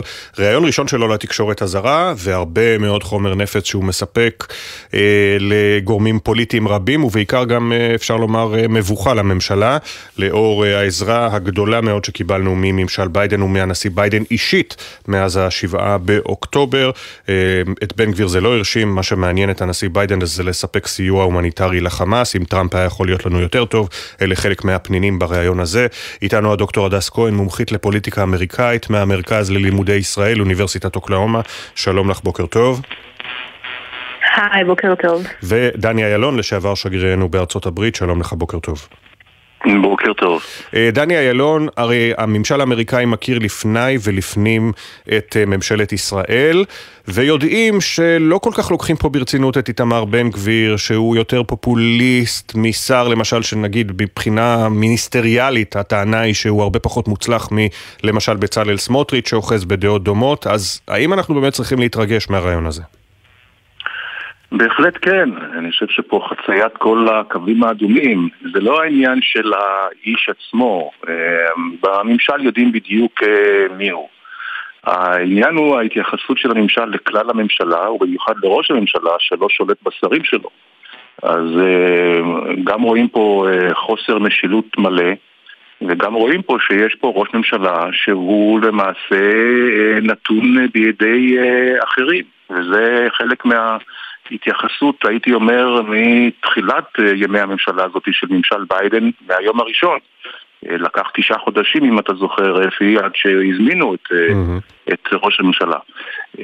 אבל יש כאן עוד מימד, וזה המימד הציבורי, מכיוון שגם אם בממשל לא לוקחים ברצינות את בן גביר, הציבור האמריקאי לא מכיר לפני ולפנים את כל הניואנסים, וכשהם רואים שר בישראל, שר לכאורה בכיר בישראל, מדבר כך על הנשיא שלהם, זה לא משנה אם הם אה, אה, רפובליקאים או, או דמוקרטים, זה דבר שהוא חמור מאוד, פוגע בתדמית ישראל. מעבר לזה שזה פה התערבות פוליטית בזמן אה, רגיש כל כך בקמפיין הפוליטי בארצות הברית, המרוץ לנשיאות, אז אה, זה בכלל פה, הייתי אומר, די שערורייתי כל מה שקרה פה. כן, ודוקטור הדס כהן הזכיר אה, דני אילון את הקמפיין לנשיאות, זה בדיוק הימים הקשים האלה, הלילה עוד סקר שבו במישור הארצי טראמפ עלה ליתרון של חמישה אחוזים על אה, ביידן, טראמפ גם התבטא לפני שבועות ספורים, אם אני הייתי הנשיא, שבעה באוקטובר לא היה קורה, חמאס לא היה תוקף, אז אנחנו מכירים את ההתבטאויות של טראמפ, אבל ראיון כמו של בן גביר מספק לו נשק מול ביידן, נשק פוליטי. Uh, אני, אני מסכימה לגמרי עם מה שדני אילון אמר, ואני רוצה להוסיף שיש uh, ציבור שנמנע כרגע מלתמוך בביידן בגלל התמיכה שלו בישראל, בגלל הקארט בלאן שישראל מקבלת לעשות מה שהיא רוצה לעשות פחות או יותר בעזה, וזה הציבור הצעיר, במיוחד אנשים, סטודנטים, וגם הציבור המוסלמי. אז עכשיו מה שיכול לקרות זה שהם פשוט יימנעו מלהצביע, כי הרבה מהם לא יצביעו לטראמפ, אבל הם פשוט גם לא יצביעו לביידן. אז זו אוכלוסייה שהיא פוטנציאל מתנדנדת, ושבאמת רעיונות כאלה, למרות שזה באמת הרבה זמן לפני הבחירות, ואני חושבת שאף אחד לא יזכור את זה אה, עוד מחרתיים, אבל עדיין זה, זה לנדנד את המתנדנדים. עכשיו, עוד דבר שהרעיון הזה עושה, והוא מאוד מסוכן, זה שבית המשפט אה, בהאג אמר, ישראל כאילו לא, לא, אה, אה, לא, לא רוצים להחליט שהיא ביצעה רצח עם, כי אנחנו לא בטוחים לגבי הכוונה. עכשיו, ראיון כזה, שבא ואומר כאלה דברים, רק מחזק את עניין הכוונה של ישראל, וזה לא, וזה לא ראיון שנמצא בוואקום, הוא קיים בוואקום, זה, זה קיים יחד עם הכנס שהיה לפני כמה ימים, שבו חגגו את ההתנחלויות המחדש, היהודיות-ישראליות מחדש בעזה, ועוד אמירות של עוד אה, אה, שרים וחברי כנסת מהימין היותר קיצוני. אז עכשיו, הדבר הזה פשוט יכול לפגוע בישראל מבחינת, מבחינה ביטחונית. מכיוון שאם יוציאו צו בהאג נגד ישראל, אפילו צו זמני, יש מדינות שלא תוכלנה למכור נשק לישראל, לא תוכלנה למכור כדורים, אז מה אנחנו עושים אז? ראינו מה קרה בשבעה באוקטובר כשישראל הייתה פגיעה והצבא לא הגיע. אז זה פחות או יותר דה פקטו להעמיד את ישראל בפני מצב ש... מה, מה צריך שיקרה? שהאמריקאים יגידו, אוקיי, אנחנו לא תומכים בכם יותר, אוקיי, ואנחנו לא יכולים למכור לכם מכיוון שבהאג אה, הוציאו צו נגדכם? אמירות כאלה, ה, זה, זה חוסר אחריות שיכול להעמיד את כל ישראל במקום שבו רק הדרום היה בשביעי לאוקטובר. Mm.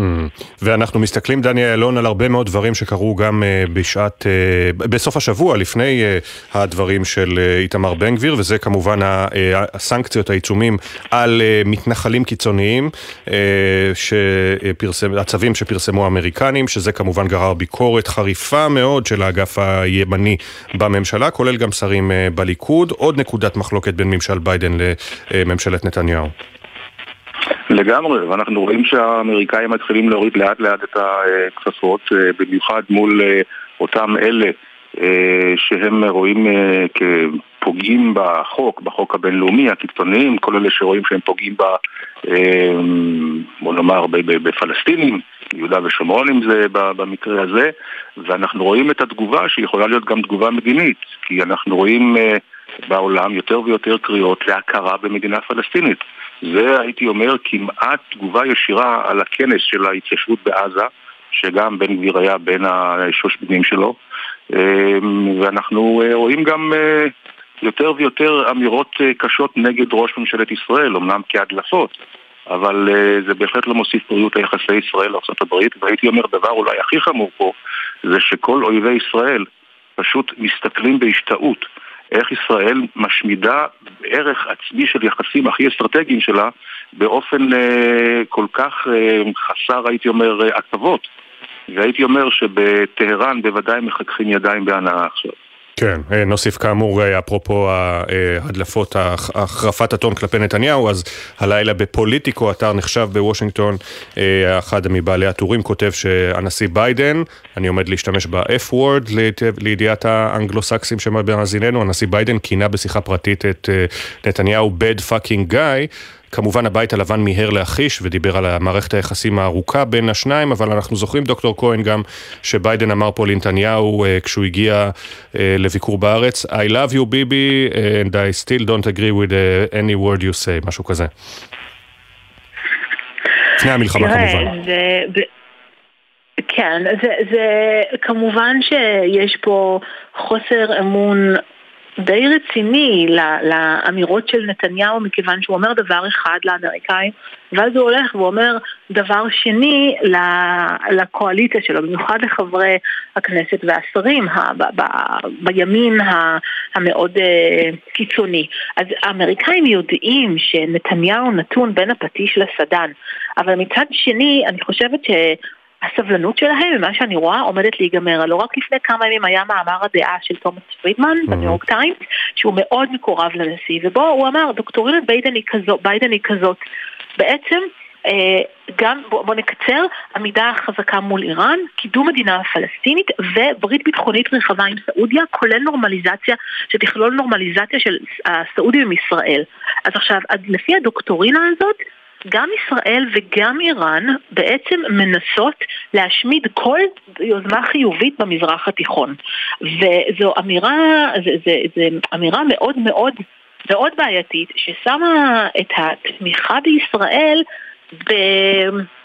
בוא נגיד זה ככה, אני לא בטוחה כמה זמן האמריקאים יחזיקו מעמד עם ההפרדה בין התמיכה בישראל לבין הראייה של נתניהו כמייצג ישראל. Mm. וברגע שההפרדה הזאת תיפסק, זה יכול לעלות לכולנו במחיר מאוד מאוד גדול, מכיוון ששוב, השאלה היא כמה, עד כמה תימתח הסבלנות, והסבלנות הזאת בעצם אומרת עד כמה תימתח התמיכה.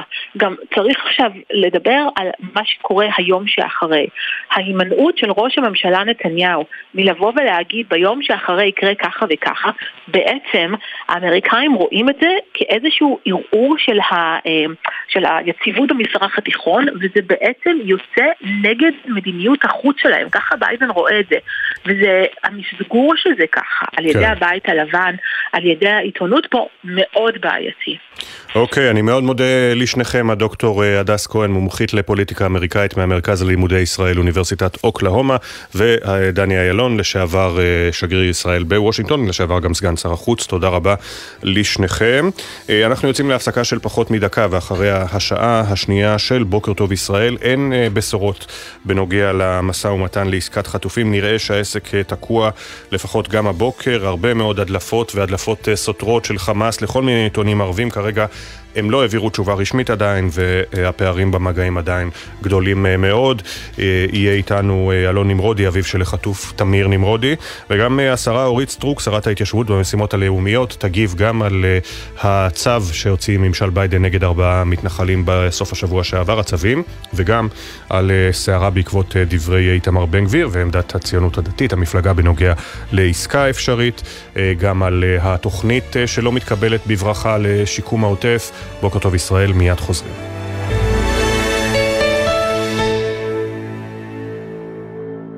בחסות מאיר, המזמינה על ימי מכירות של מותגי הרכב השוודיים. פולסטאר, לינקן קור ווולבו, 4 עד 9 בפברואר. גם וולבו EX30 החשמלית תהיה שם, פרטים באתר. בחסות ביטוח ישיר, המציע לכם לבנדל ביטוח רכב וביטוח מבנה ותכולה לבית, ותוכלו לחסוך בתשלומי הביטוח. ביטוח ישיר, איי-די-איי חברה לביטוח. בחסות חום מגן, המספקת מגוון פתרונות מים חמים, גם באמצעות משאבות חום ביתיות. חום מגן כוכבי 9944 אתם מאזינים לגלי צה"ל. עכשיו בלוטו 27 מיליון שקלים, ובדאבל-לוטו עד 54 מיליון שקלים.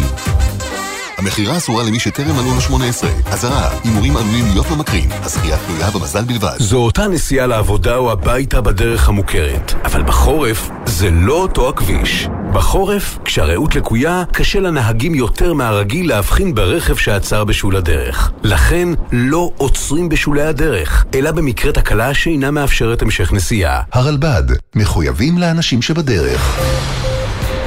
גלי צה"ל, מדברים מהשטח, שומעים מהשטח. מה שומעים פה ברדיו?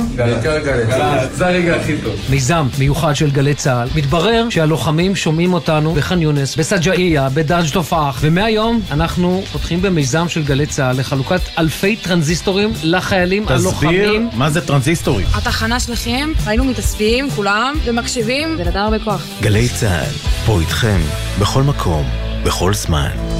עכשיו בגלי צה"ל, אפי טריגר, עם בוקר טוב ישראל.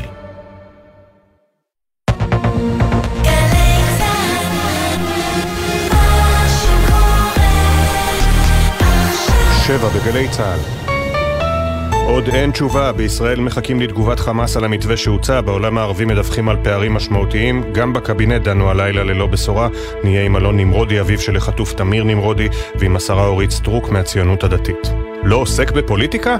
שאני חושב שכל עיסוק אחר חוץ מאשר לנצח את המערכה הזאת הוא עיסוק פוליטי ואין לי כוונה להיכנס אליו.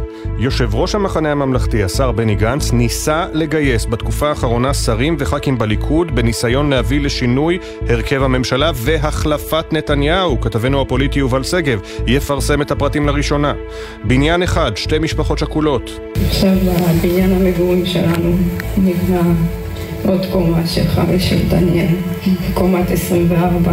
הבניין בבית שמש שבו דפק השכול פעמיים בתחילת המלחמה, עם נפילתו של רב סמל ראשון במילואים דניאל קסטיאל, זיכרונו לברכה, ובסוף השבוע, כשנפל בעזה רב סמל במילואים שמעון יהושע אסולין, זיכרונו לברכה, שהובא אתמול למנוחות. שאני רואה בטלפון שלי זה שנהרג אה, שמעון אסולין.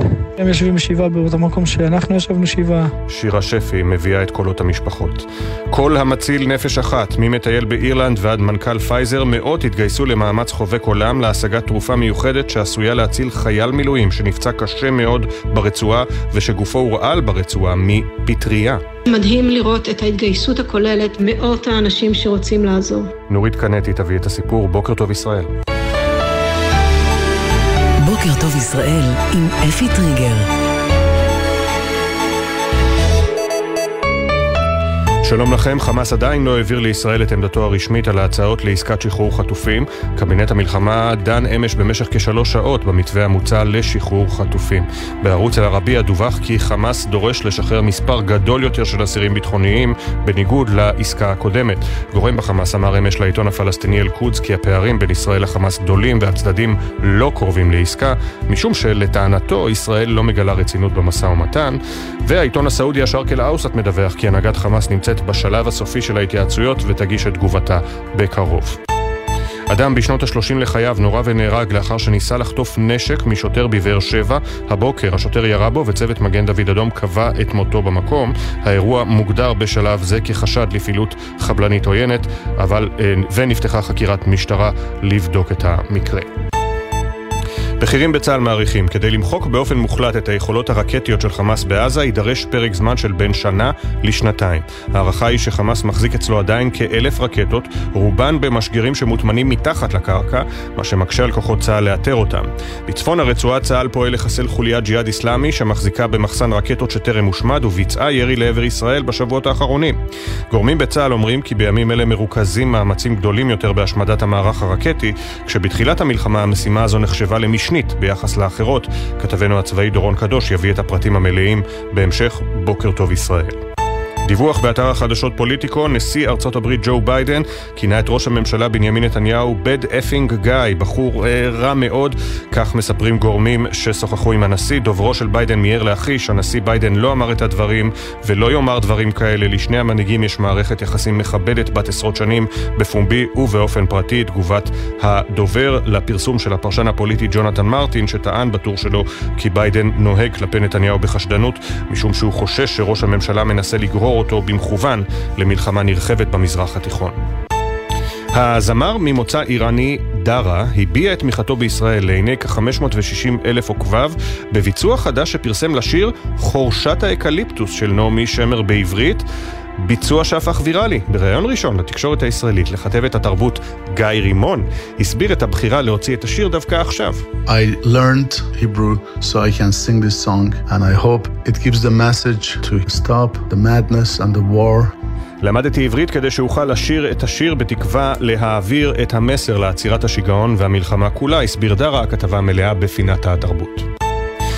טקס פרסי הגרמי ה-66 שננעל לפני זמן קצר בלוס אנג'לס עמד בסימן הכוח הנשי, כך למשל בילי אייליש זכתה בקטגוריית שיר השנה על שירה What Was I Made For מהסרט ברבי, מיילי סיירוס זכתה בפרס הגרמי הראשון שלה הודות לשירה Flowers שזכה בהקלטת השנה, טיילור סוויפט שברה שיאים עם זכייה רביעית בקריירה עם אלבום השנה על Midnights, וגם חשפה שאלבומה החדש יצא ב-19 באפריל, ושימו לב, סוויפטיות, הוא ייקרא The Tortured Poets Department. במהלך מחרוזת הזיכרון הזיכרון השנתית של הטקס, הזמרת אני לנוקס, יוריתמיקס, קראה על הבמה להפסקת אש בעזה וצעקה אומנים להפסקת אש, שלום עולמי עכשיו.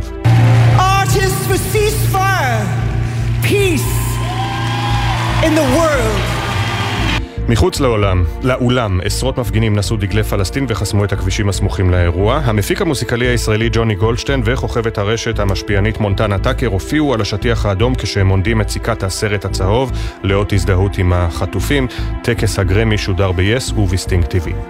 עכשיו, גלגלצ והתחזית. בחסות ביטוח ישיר, המציע לכם לבנדל ביטוח רכב וביטוח מבנה ותכולה לבית, ותוכלו לחסוך בתשלומי הביטוח. ביטוח ישיר, IDI חברה לביטוח. בכביש 6 דרומה יש עומס תנועה ממחלף עירון עד אייל, כביש החוף דרומה עמוס מאור עקיבא עד קיסריה וממחלף חבצלת עד פולג. באיילון צפונה יש עומס תנועה מקוממיות עד מחלף השלום, ובכביש גאה צפונה עמוס מגן רבה עד מחלף השבעה, כביש אשקלון אשדוד עמוס מצומת ניצנים לכיוון מחלף אשדוד. בחסות חום מגן, המספקת מגוון פתרונות מים חמים באמצעות אנרגיית השמש, גז, משאבות חום או חשמל. חום מגן כוכבי 9944. מזג האוויר בצפון הארץ ובמרכזה צפוי גשם ותיתכן אסופות רעמים, הטמפרטורות תוספנה להיות נמוכות מהרגיל לעונה. בוקר טוב ישראל עם אפי טריגר. שש דקות וחצי אחרי השעה שבע, גלי צה"ל, בוקר טוב ישראל. 121 ימי לחימה מאחורינו, הבוקר, היום המאה ה-22, גם הבוקר, אנחנו מתעוררים ללא תגובה רשמית מחמאס על ההצעות למתווה לשחרור חטופים. אה, במקביל, אמש, קבינט המלחמה המצומצם התכנס לדיון שעסק גם במתווה, אבל כל עוד תשובת חמאס לא מגיעה, אה, אלה דיונים אה, במעמד צד אחד. כתבנו המדיני, יניר קוזין, פותחים איתך, שלום. שלום, שלום אפי, בוקר טוב. כן, זה ממש ככה, אה, דיונים במעמד צד אחד, למיטב הבנתי קבינט המלחמה התכנס, דן בעיקר בסוגיות מלחמתיות, בעיקר נוכח העובדה שעדיין התשובה הזאת מחמאס לא הגיעה, כדי להבין את המדיניות של ישראל בשלב הזה, פשוט ממתינים, ממתינים לשמוע מה התשובה של חמאס, חמאס מתמהמה, אנחנו נשמע איפה הוא עומד בעניין הזה בינתיים, אבל מבחינת ישראל עדיין אין כאן תשובה חד משמעית מה הולך לקרות, ולכן לא ממש דנים לעומקם של דברים. בינתיים מה כן עושים, אפי? סוג של משא ומתן במעמד צד אחד. שרי הליכוד אתמול, בזה אחר זה, באופן כמעט מתוזמן, כך אומרים גורמים אחרים בתוך הממשלה, מעלים הסתייגויות. מהצעה שעדיין לא התקבלה, זאת אומרת זה בעיקר פרסומים ויש מי שטועים אה, בתוך הממשלה האם העניין הזה היה מתוזמן בין היתר כדי להראות כאן איזשהו מאבק מול בן גביר שלא יתאפס כאילו רק הליכוד היא זאת שאומרת הן לכל מתווה שמוצג על ידי קטר. אז גם הם מעלים הסתייגויות על הזמן, על, על אורך ההפוגה, על כמה חטופים ישוחררו תמורת כמה מחבלים וכן הלאה, כל אלה בעיקר שאלות תיאורטיות בשלב הזה. ובנוסף לכך גורם ממשלתי שמדבר איתנו ונפגש די תדיר עם המשפחה המשפחות אומר לנו שהם מעלים כמעט בכל פגישה את החשש מכך שבן גביר או נתניהו בתוך המאבק שלהם ביניהם יסכלו את המתווה, את המתווה החטופים החדש, מעלים את החשש הזה כל הזמן, ובאמת נדמה שיש איזשהו מאבק פנימי בתוך ישראל, מאבק פוליטי כזה שמראה מי זה שלא מתפשר, מי זה שלא מתקפל. בש... בנקודה הזאת, בכל מקרה, ישראל, לפחות על פי ראש הממשלה והגורמים שהוא, שהוא שולח כל הזמן למשא ומתן, מחויבת ורוצה להגיע למתווה לשחרור חטופים. בינתיים אנחנו רואים סוג של פסק זמן כזה שהעניינים הפוליטיים חוזרים. תודה, יניר. תודה. ובמקביל לדיונים אצלנו, איך זה נראה בצד אה, השני? בחמאס מאשימים את ישראל ביחס לא רציני למשא ומתן, כך אמר אה, גורם בארגון לאל-קודס, העיתון אה, אל-קודס. עדיין, בניגוד לעמדתם בתקופה האחרונה, הנהגת חמאס מצויה עמוק בתוך השיחות על הפסקת אש. פרשננו לענייני ערבים ג'קי חוגי, בוקר טוב. שלום, בוקר טוב. אפי כן, חמאס מבקשים אורכה בת כמה ימים כדי להשיב למתווכים. גורם לא ישראלי שבקיא במשא ומתן אומר לנו שאכן ההנהגה שלהם מקיימת התייעצויות פנימיות, גם מגעים נמצאים עם הפלגים האחרים, שיח אה, בתוכם פנימה וזה דורש עוד קצת זמן, אבל הוא אומר עוד משהו, אותו גורם. הוא אומר שהאיראנים גם שותפים בהחלטה, חמאס נועצים בהם, אסמאעיל הנייה וחבורתו שם בדוחה מקשיבים גם לטהרן ויקחו בחשבון מה היא תגיד. צריך לזכור שזו אה, מלחמה אזורית, היא לא מתנהלת על ריבוע או שניים ברצועת עזה אה, בלבד, רק הלילה האמריקאים תקפו, האמריקאים והבריטים שוב תקפו בתימן, כל החלטה כאן בחצי החצר שלנו ליד הבית משפיע אלף ואלפיים קילומטרים מכאן, בעומק המפרץ. חמאס קיבלו תמיכה לאורך החודשים האלה, ועכשיו הידידים שלהם רוצים גם הם חלק בעיצוב הפסקת האש. חלק מהזמן שחמאס לוקחת לעצמה אה, לבחון את ההצעה הזאת אה, אה, נובע מהפערים בעמדות בין האגף העזתי שנלחם ומדמם מול צה"ל, להנהגה שלו בחו"ל שעושה גם שיקולים אזוריים. מה שיקרה זה שמתישהו הם יגישו את התשובה שלהם להצעה של המתווכים, ומן הסתם המענה הזה לא יעלה בקנה אחד עם המסמך, אחד לאחד, יהיו להם הערות ודרישות, אז ייפתח משא ומתן על ההצעה עצמה, זה מה שצפוי. לכן אה, צריך עוד קצת סבלנות. אה, ובכל זאת, אחרי שאמרנו את כל זה, אפי, אז קשה להרגיש, אבל יש פה בהחלט התקדמות. חודשיים וחצי מאז הפסקת האש הקודמת, חמאס סירבו לדבר, עכשיו הם עמוק בתוך התהליך, עם התייעצויות ודיונים פנימיים ושיח עם המתווכים. תודה, ג'קי. תודה. אז uh, סבלנות זה לא משהו שכמובן uh, הוא uh, לוקסוס, בוודאי לא עבור uh, משפחות החטופים 136, עבור החטופים עצמם כמובן. מצטרף אלינו אלון נמרודי, אביו של תמיר נמרודי, בן ה-19, שנחטף לעזה. שלום אלון. בוקר טוב, אפי. בוקר טוב. אתם שומעים את הדיווחים, אתם שומעים את, ה... את גרירת הרגליים של חמאס, שנהנה מאוד לשחק פה פסיכולוגית ברגשות שלכם, ברגשות של כולנו. מה עושים? מה עושים? מטפסים על קירות, זה מה שעושים, מטפסים על קירות. אה, אנחנו, אני מדבר אנחנו כאחד מתוך קבוצת אה, הורי חיילים אה, שבכלל לא נכללים גם לא במתווה הזה. אה, אנחנו מנהלים שיחות אה, ארוכות אל תוך הלילה אה, ולנסות למצוא פתרון מה... איך אנחנו, איך אנחנו מתמודדים עם המצב הזה. קושי עצום, בטח, כמו שאמרתי, שהקבוצה הספציפית שלנו בכלל לא, לא מדוברת. ועוד פעם אנחנו נכנסים למצב של טעימות, של שלבים, אחריהם, מה יהיה אחריהם, מתי יהיה הסוף, אף אחד לא יודע. אף אחד לא יודע, וכמו שאמרת, גם אם יהיה סיכום, אז החיילים נמצאים בשלב האחרון ביותר, אם בכלל. השלב האחרון ביותר, אם בכלל, כשאף אחד לא יכול לשים את האצבע, מתי זה יהיה ואם זה יהיה.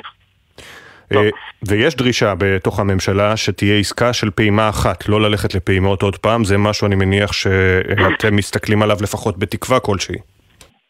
זה נכון, כל השיח הזה בתוך הממשלה אה, בשבוע האחרון, גם מחוץ לממשלה, אה, בעקבות זה שכשמדברים על, על פעימה אחת, זה בא מתוך פגישות שלנו כקבוצת הורי חיילים עם אותם בכירים, אה, שאמרנו להם שלא ייתכן שתהיה עסקה ללא חיילים. כולם קיבלו את זה בהבנה ובבירור, וכולם יצאו עם זה לתקשורת בשבוע האחרון, ואלו הקולות גם שנשמעים אה, מתוך הממשלה כרגע. אה, לא, לא יכולה להיות הפקרות אה, שלישית, אני קורא לזה. הראשונה הייתה בשביעי לאוקטובר, השנייה הייתה בסידור, בהסדר הקודם, לפני כחודשיים וחצי, והשלישית עכשיו. לא יכול להיות דבר כזה, אנשים, חיילים חיים שנחטפו חיים והוצבו בבסיסים על ידי צה"ל ועל ידי המדינה יופקרו פעם שלישית, פעם שלישית יופקרו, לא, לא ייתכן.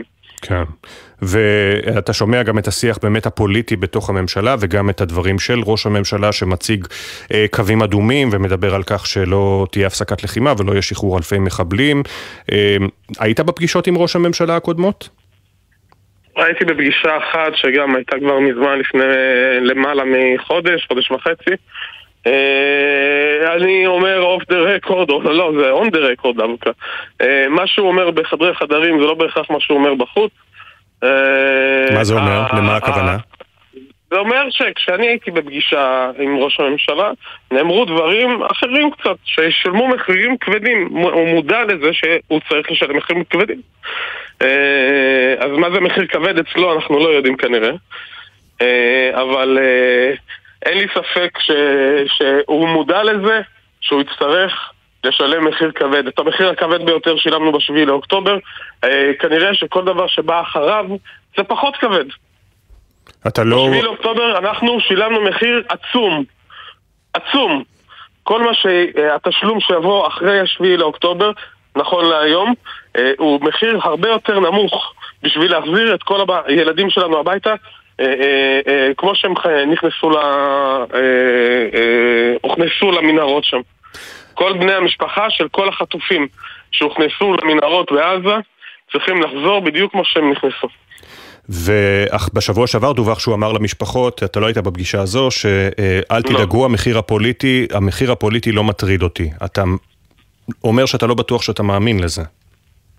אני לא מאמין לזה, המחיר הפוליטי מאוד מטריד אותו, או אה, אה, הכיסא זה מה שחשוב. אה, הפוליטיקה הזולה והמביכה אה, אה, שיש בכל ימי הלחימה הזו, בכל הגיהנום הזה, מ-7 לאוקטובר, פוגעת בכל החטופים שנמצאים שם. אין פוליטיקה במצב הזה. אין פוליטיקה ולא צריכה להיות פוליטיקה בשום צד, לא ימין, לא שמאל, לא מרכז. לא צריכה להיות פוליטיקה במצב הקטסטרופלי שאנחנו נמצאים בו. אז לא, אני בוודאי שלא מאמין לו. אתה... אבל הוא מתעסק בפוליטיקה קטנה על חשבון הגב של הילדים ובני המשפחה של כל החטופים שנמצאים כרגע בעזה. אתה מצליח לראות איזשהו שביב של תקווה בימים האלה, בכל זאת בדיבורים, בעובדה שיש איזשהו סוג של משא ומתן? אה, אני, מאחר ואני אופטימיסט אה, מטבעי, גם בימים חשוכים כאלו, אז כן, אני רואה שביל של תקווה, אבל uh, uh, התקווה הזו הולכת ומתפוגגת. הולכת ומתפוגגת כי, כי התסכול הוא עצום, ואנחנו באמת, אין אחד שיכול לומר, uh, uh, זה יקרה, וזה יקרה בוודאות, והתאריכים הם כאלה וכאלה, אף אחד לא בא ומדבר איתנו. יש בערך שלושה וחצי אנשים שיודעים מה קורה במשא ומתן הזה, מהצד הישראלי כמובן, ובכנות, האמון שלי בהם אה, כמעט ולא קיים. אה, אז שביב תקווה יש בגלל שזה האופי שלי. לא בגלל דיבורים כאלה ואחרים של בכירים אה, אה, אה, בצבא או במדינאים אה, אה, פוליטיים שלנו, אה, אבל אה, זה לא יכול להיות שלא יהיה מתווה שכולל את כולם כבר עכשיו. אלא אה, מתווה אה, חלקי שיכלול 35 אה, ואחרי זה עוד פעם הפוגה לעוד פעם שיחות ורק אז ייכנסו אולי למתווה שני שאף אחד לא יודע מהו. לא, לא, ההפקרות הזו יכולה, חייבת להיפסק, חייבת להיפסק, חייבת להיפסק ושביב התקווה שלנו הוא דווקא באחדות שלנו, של העם עצמו ושל הקבוצה שהיא בעצם תהיה הקבוצה הגדולה שנותרה שם במנהרות אחרי שיחזירו את 35, אה, זה של צעירים ושל אה, חיילים שנשכחים שם מאחור. אז אנחנו צריכים שכולם יחזרו. האחדות שלנו, החיבוק שלנו בינינו לבין עצמנו בתוך הקבוצות האלה, זה מה שנותן לנו את החוזק, זה מה שנותן לנו את התקווה. אנחנו לא צריכים לדבר כל יום, כל היום, כן. בתוך הקבוצה הזו, ולהחליט מה אנחנו, איך אנחנו נוקטים צעדים בשביל להזיז משהו במדינה, זה פשוט מביך. מביך שאנחנו צריכים להיות במצב הזה. אלון נמרודי, אביו של תמיר, החייל שנחטף לעזה. נקווה לי בשורות טובות בהקדם, תודה רבה שדיברת איתנו. תודה, אפי. ומהסוגיה הזו שברומו של עולם אל הפוליטיקה 7 ו-18 דקות, הקשיבו לזה. המתחים בממשלת החירום נמשכים כל העת, כשרק אתמול תקף השר בני גנץ את השר איתמר בן גביר ברקע דבריו של בן גביר על הנשיא ביידן. לצד חשיבות האחדות נשארת באוויר כל הזמן שאלת מועד הבחירות ופירוק הממשלה. בינתיים, מאחורי הקלעים, נדמה ששני הצדדים בוחנים את עתידם הפוליטי, וכתבנו הפוליטי יובל שגב, אתה מספר הבוקר כי במחנה הממלכתי מנסים לשכנע שרים וחברי כנסת בליכוד לחצות את הקווים ולהביא למהלך שיחליף את ראש הממשלה בנימין נתניהו עוד בכנסת הנוכחית. יובל שגב, איזו מדורה אתה מדליק הבוקר במערכת הפוליטית? כן, אפי, בוקר טוב. אז נגיד קודם כל זה אירוע שכבר מתרחש תקופה מאחורי הקלעים של המערכת הפוליטית, בשקט בשקט, שליחים או נציגים, תקרא לזה איך שתרצה, מטעמו של יושב ראש המחנה הממלכתי, השר בני גנץ, חבר הקבינט המצומצם, הם פונים לשרים וחברי כנסת בליכוד, לכמה וכמה כאלה, בניסיון באמת לקדם את החלפת ראש הממשלה נתניהו בכנסת הנוכחית. זה נעשה, כמו שאמרנו, עם שליחים, לא הצעות מפורטות שחור על גבי לבן, אלא גישושים כיאה למערכת הפוליטית. אבל זה קורה אה, יותר ויותר מול חברי ליכוד, ויש גם כמה אה, שליחים שעוסקים, נקרא לזה, בניסיונות אה, האלה, כל אחד מהזווית שלו, עם החיבורים שיש לו בכנסת וכדומה. יותר מזה, אפי, לחברי הליכוד נאמר כי אם הם יצליחו באמת להביא להשלמת מהלך כזה של הצבעת אי אמון קונסטרוקטיבי, של החלפת הרכב הממשלה והעומד בראשה בכנסת הזו בלי בחירות, ידאגו במחנה הממלכתי גם לעתידם הפוליטי. צריך להגיד, אנשיו של גנץ במהלכים האלה, בגישושים האלה, לא מבקשים להעמיד אותו בראשות הממשלה. הם העלו כמה שמות של חברי ליכוד ואיזשהו מתווה שבעצם אומר שאותו חבר ליכוד, אותו מועמד פשרה, יהיה ראש ממשלה לתקופה מסוימת, מוסכמת, ואחרי זה בעצם הוא לא יתמודד על ראשות הליכוד ויפסיק להוות איום על הח"כים האחרים במפלגה. אז אתה רואה כבר גם יורדים לפרטים יחסית אה, מפורטים, נקרא לזה ככה, בתוך הניסיונות אה, האלה. בשורה התחתונה, אפי, גם מי שאומר שאינו עוסק בפוליטיקה, פוליטיקה שרק ענייני המלחמה לנגד עיניו, גם אצלו יש פוליטיקה משמעותית, נגיד לסיום שמטעמו של גנץ בחרו שלא להגיב לדברים האלה. בחרו שלא להגיב, תודה יובל. תודה. יובל שגב, כתבנו הפוליטי, שליחים של בני גנץ ניסו לשכנע בתקופה האחרונה אה, בכירים בליכוד, שרים וחברי כנסת, להביא למהלך להחלפת ראש הממשלה באיש ליכוד אחר עוד בכנסת הנוכחית. זה הפרסום הראשון של אה, יובל, כתב... יובל שגב, כתבנו הפוליטי. מצטרפת אלינו השרה אורית אה, סטרוק, שרת ההתיישבות והמשימות הלאומיות, מפלגת הציונות הדתית. שלום לך, בוקר טוב. בוקר טוב, אני מתנצלת על הקול הצרוד כמעט. כן, אני מניח שגם אותך תפסה התקררות.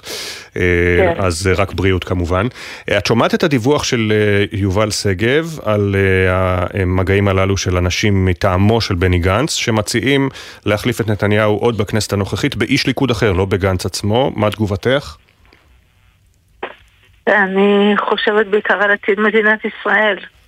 על עתיד המלחמה בעזה, שאנחנו נמצאים בעיצומה ושהיא מלחמה לא פשוטה, קשה מאוד וגורלית, קריטית, אפשר לומר, במובנים מסוימים שהיא מלחמת העצמאות השנייה שלנו, כי מדינה שקרה לה, קרה בה אירוע כל כך חמור, כפי שקרה אצלנו בשמחת תורה האחרון, לא יכולה אה, שלא להשמיד את הכוח שיצא נגדה את חמאס. ואני מאוד מקווה שאף אחד לא יעשה את השטות לייצר סיטואציה שבה המלחמה הזו uh, תיפסק בטרם uh, הגיעה ליעדים שלה. וזה מה שמעניין אותי וחשוב לי בעיניי. Uh, כל כך הרבה מחיילינו uh, נפלו במלחמה הזו למען מטרה שאין מוצדקת ממנה. ואסור לנו לעצור באמצע, mm-hmm. זה מה שחשוב בעיניי. את לא רוצה להתייחס... זו לא שאלה בכלל פוליטית, כן. זו שאלה בעיניי לא שאלה פוליטית, כי אני לא מתערבת בפוליטיקה הפנים-ליכודית, זה עניינם של חברי הליכוד, זו שאלה מדינית. ביטחונית, לאומית, וככה אני רואה את הדברים. כלומר, אתם מבחינתכם, הציונות הדתית, לפחות לדעתך, לא תתמכו בהחלפת ראש הממשלה נתניהו באיש ליכוד אחר. אם זה לא עניין של למצב כזה. אחר, אני, אם אני מבינה נכון, אתה יודע, אני אה, לא, קודם כל לא הכרתי שום דבר מהחשיפה של אה, כתבכם. אה, אבל אני לא, אני לא מבינה שמדובר פה באיש ליכוד כזה או אחר, אני מבינה שמדובר בהרכב הקואליציה ובשאלה האם אנשים שלא מכבר התבטאו בדבר הצורך להפסיק את המלחמה, יהיו אלה שבעצם יקבעו מה יקרה כאן, וזו בעיניי השאלה הלאומית, אני לא מתעסקת בפוליטיקה של הליכוד, זה Mhm, באמת לא. ענייני. אז נעבור לשאלות אני לאומיות, מתעסקת אך לשאלות ורק הלאומיות. בעתידה של מדינת ישראל. דיברתי פה לפני כמה דקות עם אלון נמרודי, אביו של החייל החטוף תמיר נמרודי. בכל מתווה של עסקה בשלבים, אם תהיה בכלל עסקה, הרי החיילים החטופים הם האחרונים ברשימה, והוא אומר בכאב, חייבים אה, להחזיר אותם. אין דבר כזה מחיר כבד מדי, המדינה הפקירה אותם בשבעה באוקטובר, הם חייבים לחזור. מה את אומרת לאלון נמרודי למשפחות החטופים? אני, אה, אפי, אני מתפללת בכל בוקר על החטופים. אני קוראת בשמותיהם, אחד-אחד. במקום שממנו כל התפילות עולות, כך לימדו אותנו רבותינו במערת המכפלה. מבקשת עבורם בריאות וכוחות ובעיקר שחרור, פדות, הצלה. ומהמקום הזה שבו הצלת החטופים באמת כל כך כל כך חשובה. לי, אני אומרת בכאב שני דברים. אחד כללי ואחד באמת שמיועד להוריהם של החיילים החטופים. דבר אחד כללי שאני אומרת בכאב גדול, ואני גם אמרתי אותו בממשלה, ולכן אני רשאית לומר אותו גם מעל גלי האתר. אה, אנחנו לצערי הרב פוגעים מדי יום בסיכוי שלנו להחזיר את החטופים, כאשר אנחנו מעבירים את הסיוע ההומניטרי לחמאס. אנחנו מעבירים אותו לאונר"א, ואונר"א שווה חמאס. וזה ראש הממשלה החליט. שאנחנו, וכל פעם שאנחנו עושים את זה, אנחנו במו ידינו אה, מדרדרים, מצמצמים את היכולת שלנו להביא את חמאס לאיזושהי עסקה שאנחנו יכולים לעמוד בה. וזה בעיניי דבר שחייב להיפסק, ואני אגיד עוד דבר.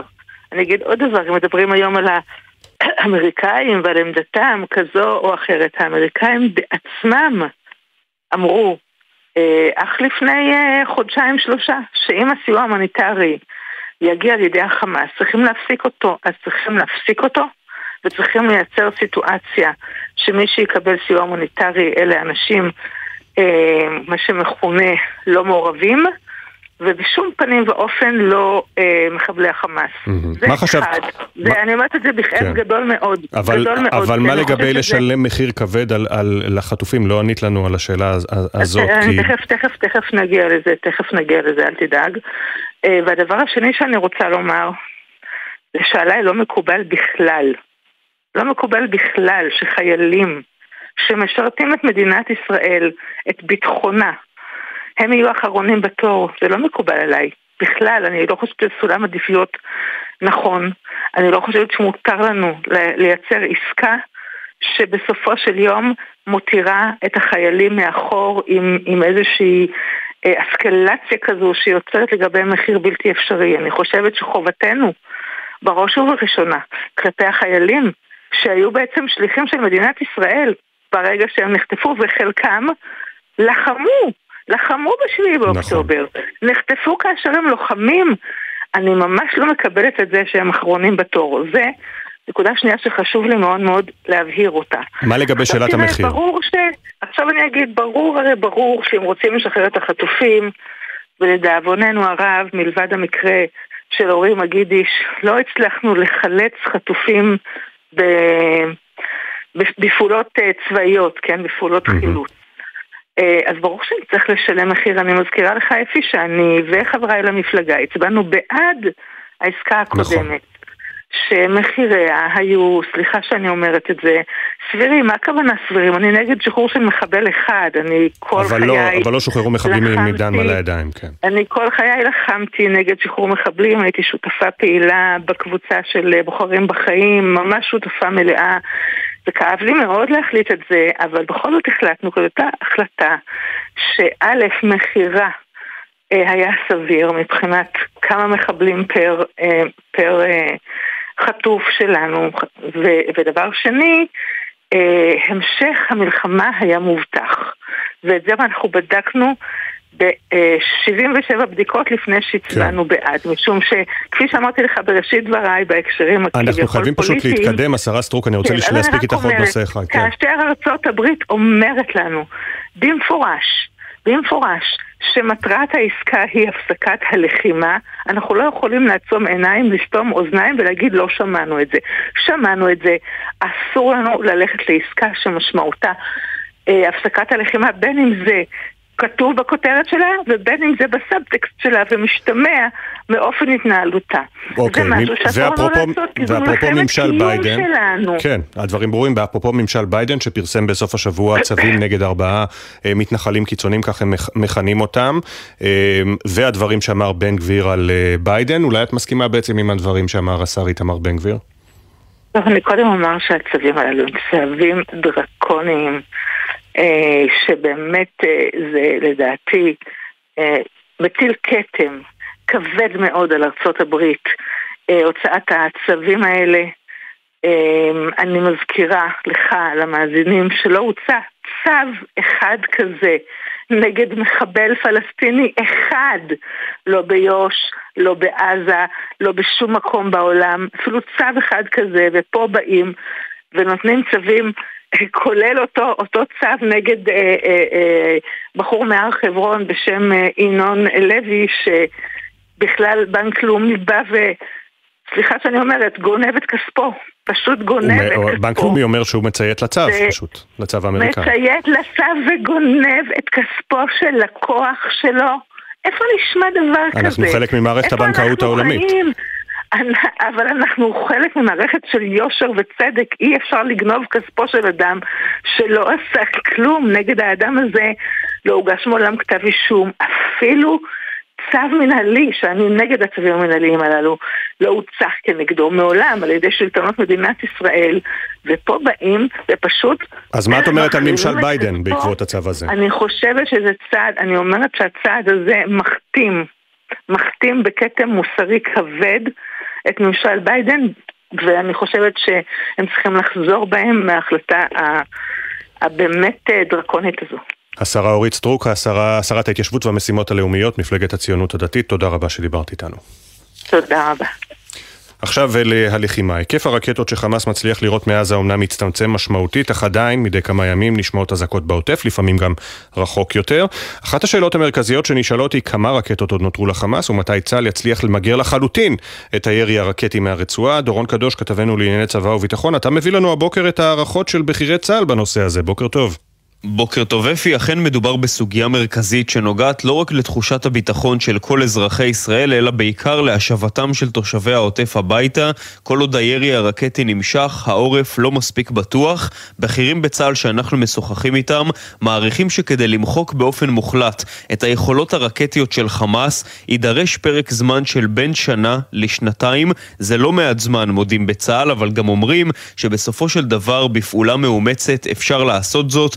ההערכה היא שחמאס כרגע מחזיק אצלו עוד כאלף רקטות שנותרו אצלו, מתוך כמה עשרות אלפים שהיו שם לפני המלחמה, ובשבועות האחרונים צה"ל מרכז יותר מאמץ בסוגיה הזו של השמדת המערך הרקטי, לאחר שבשבועות הראשונים של המלחמה המשימה הזו נחשבה למשנית יותר ביחס לאחרות. למשל, לפי, יש בצפון הרצועה חוליית מחבלים של הג'יהאד האיסלאמי שיושבת שם בשכונת זייתון במערב העיר עזה, והיא ירתה בתקופה האחרונה לא מעט רקטות. למעשה היא אחראית על עיקר הירי מצפון הרצועה בשבועות האחרונים. יש לחוליה הזו איזה מחסן רקטות שצה"ל עדיין לא שם עליו את היד, ולכן היא מצליחה להמשיך מדי פעם לירות, ויש כרגע מאמץ גדול של צה"ל להשמיד את החוליה הזו עם המחסן שלה. ולמה זה כל כך קשה, דורון, להגיע לכל מאגרי הרקטות, גם אחרי יותר מארבעה חודשים של לחימה ותמרון קרקעי בתוך שטח הרצועה? מה הופך את המשימה הזו לכל כך מורכבת? כן, האמת היא אפי שהסיבה העיקרית היא העובדה שיש לחמאס לא מעט משגרי רקטות שמוטמנים מתחת לקרקע, ולכן גם במקומות שכוחות צה"ל היו בהם פיזית בתמרון, לא בטוח שהם מצאו את כל המשגרים המוטמנים. הכוחות צריכים ממש לחפור בקרקע עם כלים הנדסיים, עם הכף של ה-D9, כדי למצוא את המשגרים האלה, וזה מה שהופך את המשימה לקשה כל כך. נסיים אפי עם עוד דוגמה שממחישה את זה, המטח האחרון לתל אביב, שנורה לפני שבוע בדיוק מחניוני להיכנס, היו לוחמים של צה"ל במרחק של 20-30 מטר מהמשגרים שירו את הרקטות באותו הזמן. המטחים ממש עפו להם מעל הראש, כל מה שהפריד ביניהם לבין המטחים זו חומה, והמטח הזה שוגר ממשגרים תת-קרקעיים שהיו בתוך מטעים חקלאיים בבית של פעיל חמאס. הכוחות היו בצמוד לאותו בית, וזה ממחיש בדיוק את המורכבות, אבל גם שבסופו של דבר, צעד אחר צעד, צה"ל מאמין שיצליח להשמיד את כל היכולות הרקטיות בעזה. תודה, דורון. השכול והאובדן דפקו על אינספור דלתות ברחבי הארץ, מצפון לדרום, מאז השבת השחורה. קרובים, חברים, מכרים, רשת הקשרים מקיפה כל בית בארץ הקטנה. אתמול הובא למנוחות רב סמל במילואים, שמעון יהושע אסולין, בן 24 מבית שמש, הנופל השני מאותו הבניין בבית שמש, מאז פרוץ המלחמה.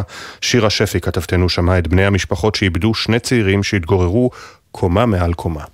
עכשיו בבניין המגורים שלנו נבנה עוד קומה שלך ושל דניאל, קומת 24. בבניין אחד, בין חמש קומות בבית שמש, דפקה על שתי דלתות, ההודעה הקשה ביותר. בית משפחת אסולין ובית משפחת קסטיאל.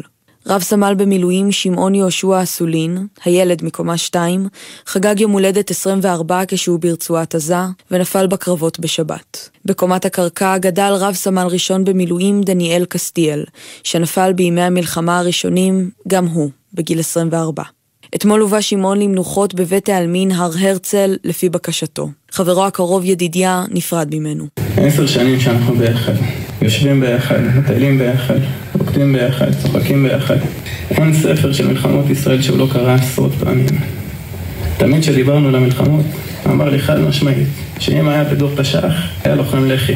אני אתגעגע לך עד יומי האחרון. כשרק קומה אחת מפרידה ביניהן, הקשר בין המשפחות היה עמוק עוד לפני שהצטרפו בזו אחר זו למשפחת השכול הישראלית. אביו של שמעון אסולין היה הרב של משפחת קסטיאל, ובלילה שהבינו כי דניאל נפגע, עוד לפני שהגיעו מוסרי ההודעה, ביקש האח הצעיר מיכאל שהרב יהיה לצד הוריו, ולצידם אכן היה ונשאר.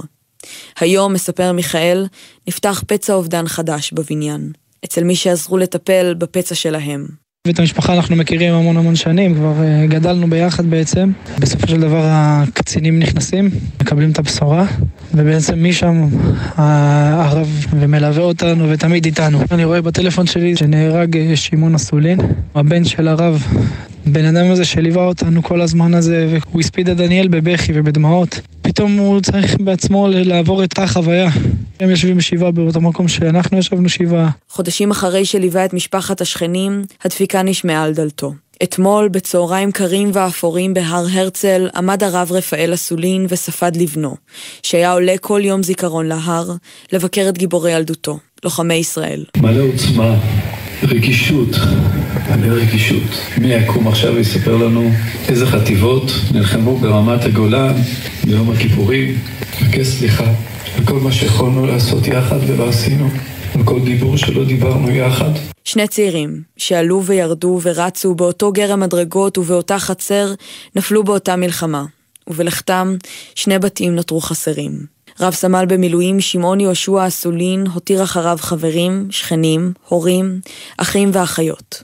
יהי זכרו ברוך. אמן. חוזרים לפוליטיקה, והפעם גם עם כלכלה. תקציב המדינה יונח היום על שולחן הכנסת לקראת ההצבעה הראשונה עליו בהמשך השבוע. בקואליציה מתחילים במרוץ נגד הזמן לאישורו, כדי לנסות ולקצר ככל האפשר את המשך של הקיצוץ הרוחבי בכל משרדי הממשלה, כתב התחום הפוליטי שחר גליק. איך יראו הימים הקרובים בכנסת? בוקר טוב אפי, זה יהיה קרב איטי, חברי ועדת הכספים בטח גם יאיימו ויסחטו כפי שהם עושים בכל פעם שמעבירים תקציב, אבל בסופו של דבר התקציב הזה כנראה יעבור. השאלה היא בעיקר מתי, וזו שאלה משמעותית, כי תקציב המדינה המתוקן לשנת 2024 אמנם מונח היום על שולחן הכנסת, וזה אומר שהקריאה הראשונה כבר ביום רביעי, אבל לכנסת מגיעים 30 יום כדי לדון בתקציב הזה ולהעביר אותו בוועדות. וזה אומר שאי אפשר להעביר אותו סופית לפני חמישה במרס. מה המשמעות של זה אפי? לפחות שבועיים של שיתוק ממשלתי. החל מ-19 בפברואר, בעוד שבועיים, משרדי הממשלה יצטרכו להתיישר לפי התקציב המקורי של 2024, זה שאושר לפני המלחמה, ולכן כל המשרדים, בלי הבחנה, יקצצו מיליונים ממה שהם יכולים להוציא בתקופה הזו, עד שיאושר להם התקציב החדש, וזה אומר בפועל לפחות שבועיים של שיתוק, אם יהיו עיכובים בתקציב אז אולי אפילו יותר, ולכן מבחינת לוח הזמנים הממשלה תנסה לקצר את הכל כמה שיצליחו, ברביעי הקריאה הראשונה. שלושה שבועות בוועדת הכספים, שם כאמור נראה בעיקר את הניסיונות של כל מיני ח"כים מהספסלים האחוריים לסחוט הישגים, להזכיר שהם קיימים, ואז התקדמות לקראת הקריאה השנייה והשלישית בתחילת חודש מרס. בשל ההשלכות המורכבות של העניין, בקואליציה ינסו במקביל גם באפיק המשפטי לקבל איזשהו קיצור לזמנים ולנסות אולי בכל זאת למנוע את הקיצוץ הרוחבי הזה ולאפשר לממשלה להמשיך לתפקד בצורה טובה בהתאם לזמני המלחמה. תודה, שחר 738, הכותרות. חמאס עדיין לא העביר לישראל את עמדתו הרשמית על ההצעות לעסקת שחרור חטופים. קבינט המלחמה דן אמש במשך כשלוש שעות במתווה המוצע. בערוץ אל-ערבייה דווח כי חמאס דורש לשחרר מספר גדול יותר של אסירים ביטחוניים מאשר בעסקה הקודמת. אלון נמרודי, אביו של תמיר שמוחזק בשבי חמאס, אמר בבוקר טוב ישראל, ראש הממשלה מודע למצב ולמחירים שנדרשים ממנו. מה שהוא אומר בחדרי חדרים זה לא בהכרח מה שהוא אומר בחוץ, הוא מודע לזה שהוא צריך לשלם מחירים כבדים. את המחיר הכבד ביותר שילמנו בשביעי לאוקטובר. אה, כנראה שכל דבר שבא אחריו זה פחות כבד. המחיר הפוליטי מאוד מטריד אותו, הכיסא זה מה שחשוב. שרה נוספת בממשלה במתקפה נגד אה, ממשל ביידן, זאת בעקבות הכרזת העיצומים על מתנחלים קיצוניים. בריאיון לבוקר טוב ישראל, השרה אורית סטרוק ממפלגת הציונות הדתית הגדירה את הצווים שהוציא הממשל כתם מוסרי. הצעד הזה מכתים בכתם מוסרי כבד את ממשל ביידן, והם צריכים לחזור בהם מההחלטה הדרקונית הזו. לא הוצע צו אחד כזה נגד מחבל פלסטיני אחד. אדם בשנות ה-30 לחייו נורה ונהרג הבוקר לאחר שניסה לחטוף נשק משוטר בבאר שבע. מדובר בתושב טירה שהתפרע וניסה לתקוף אזרחים. אה, הוא התנגד למעצר כששוטרים הגיעו למקום וניסה לקחת את הנשק של אחד מהם. השוטרים ניסו לנטרלו באמצעות מהלום, ולאחר שהמשיך להתפרע השוטר ירה בו. צוות מגן דוד אדום קבע את מותו במקום. כרגע נראה שמדובר באירוע על רקע פלילי. עדכוני תנועה לנהגים מגלגלצ, כביש ירושלים תל אביב עמוס ממחלף שפירים עד קיבוץ גלויות, כביש החוף דרומה עמוס לסירוגין ממחלף חבצלת עד פולג, כביש אשקלון אשדוד עמוס מצומת ניצנים לכיוון מחלף אשדוד, בכביש 6 דרומה יש עומס תנועה ממחלף בקה עד אייל, והודעה לתושבי יהודה ושומרון, מהבוקר תורגש תנועה ערה של כוחות הביטחון במרחב בשל תרגיל כוננות צבאית שיארך שם ויסתיים מחר. מזג האוויר בצפון ובמרכז גשום וייתכנו סופות רעמים, עדיין קר מהרגיל לעונה, בעשרה לשמונה תהיה כאן ענבל גזית עם פינת התרבות והקולות מהגרמי, אחריה עידן קבלר עם פינת הספורט, יוצאים להפסקה קצרה ואחריה עינב קרנר עם הישראלים שחזרו לטוס ביום העמוס ביותר בנתב"ג מפרוץ המלחמה. בוקר טוב ישראל, מיד חוזרים.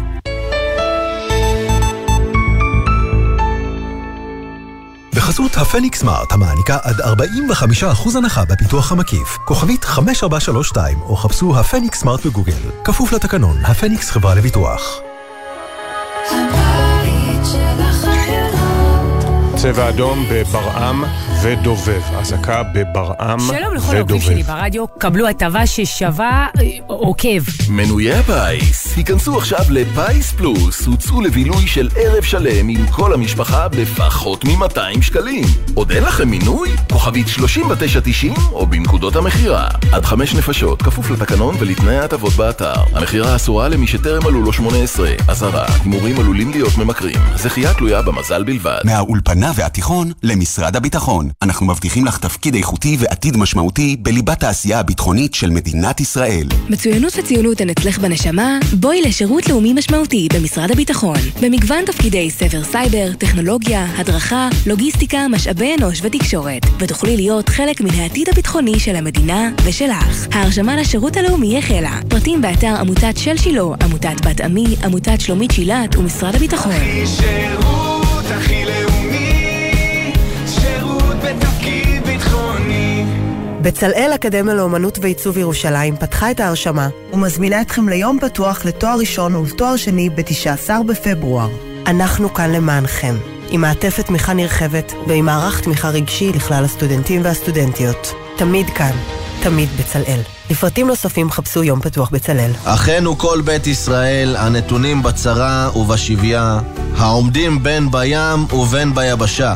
המקום ירחם עליהם, ויוציאם מצרה לרווחה, ומאפלה לאורה, ומשעבוד לגאולה, השתה בעגלה ובזמן קריב, ונאמר אמן.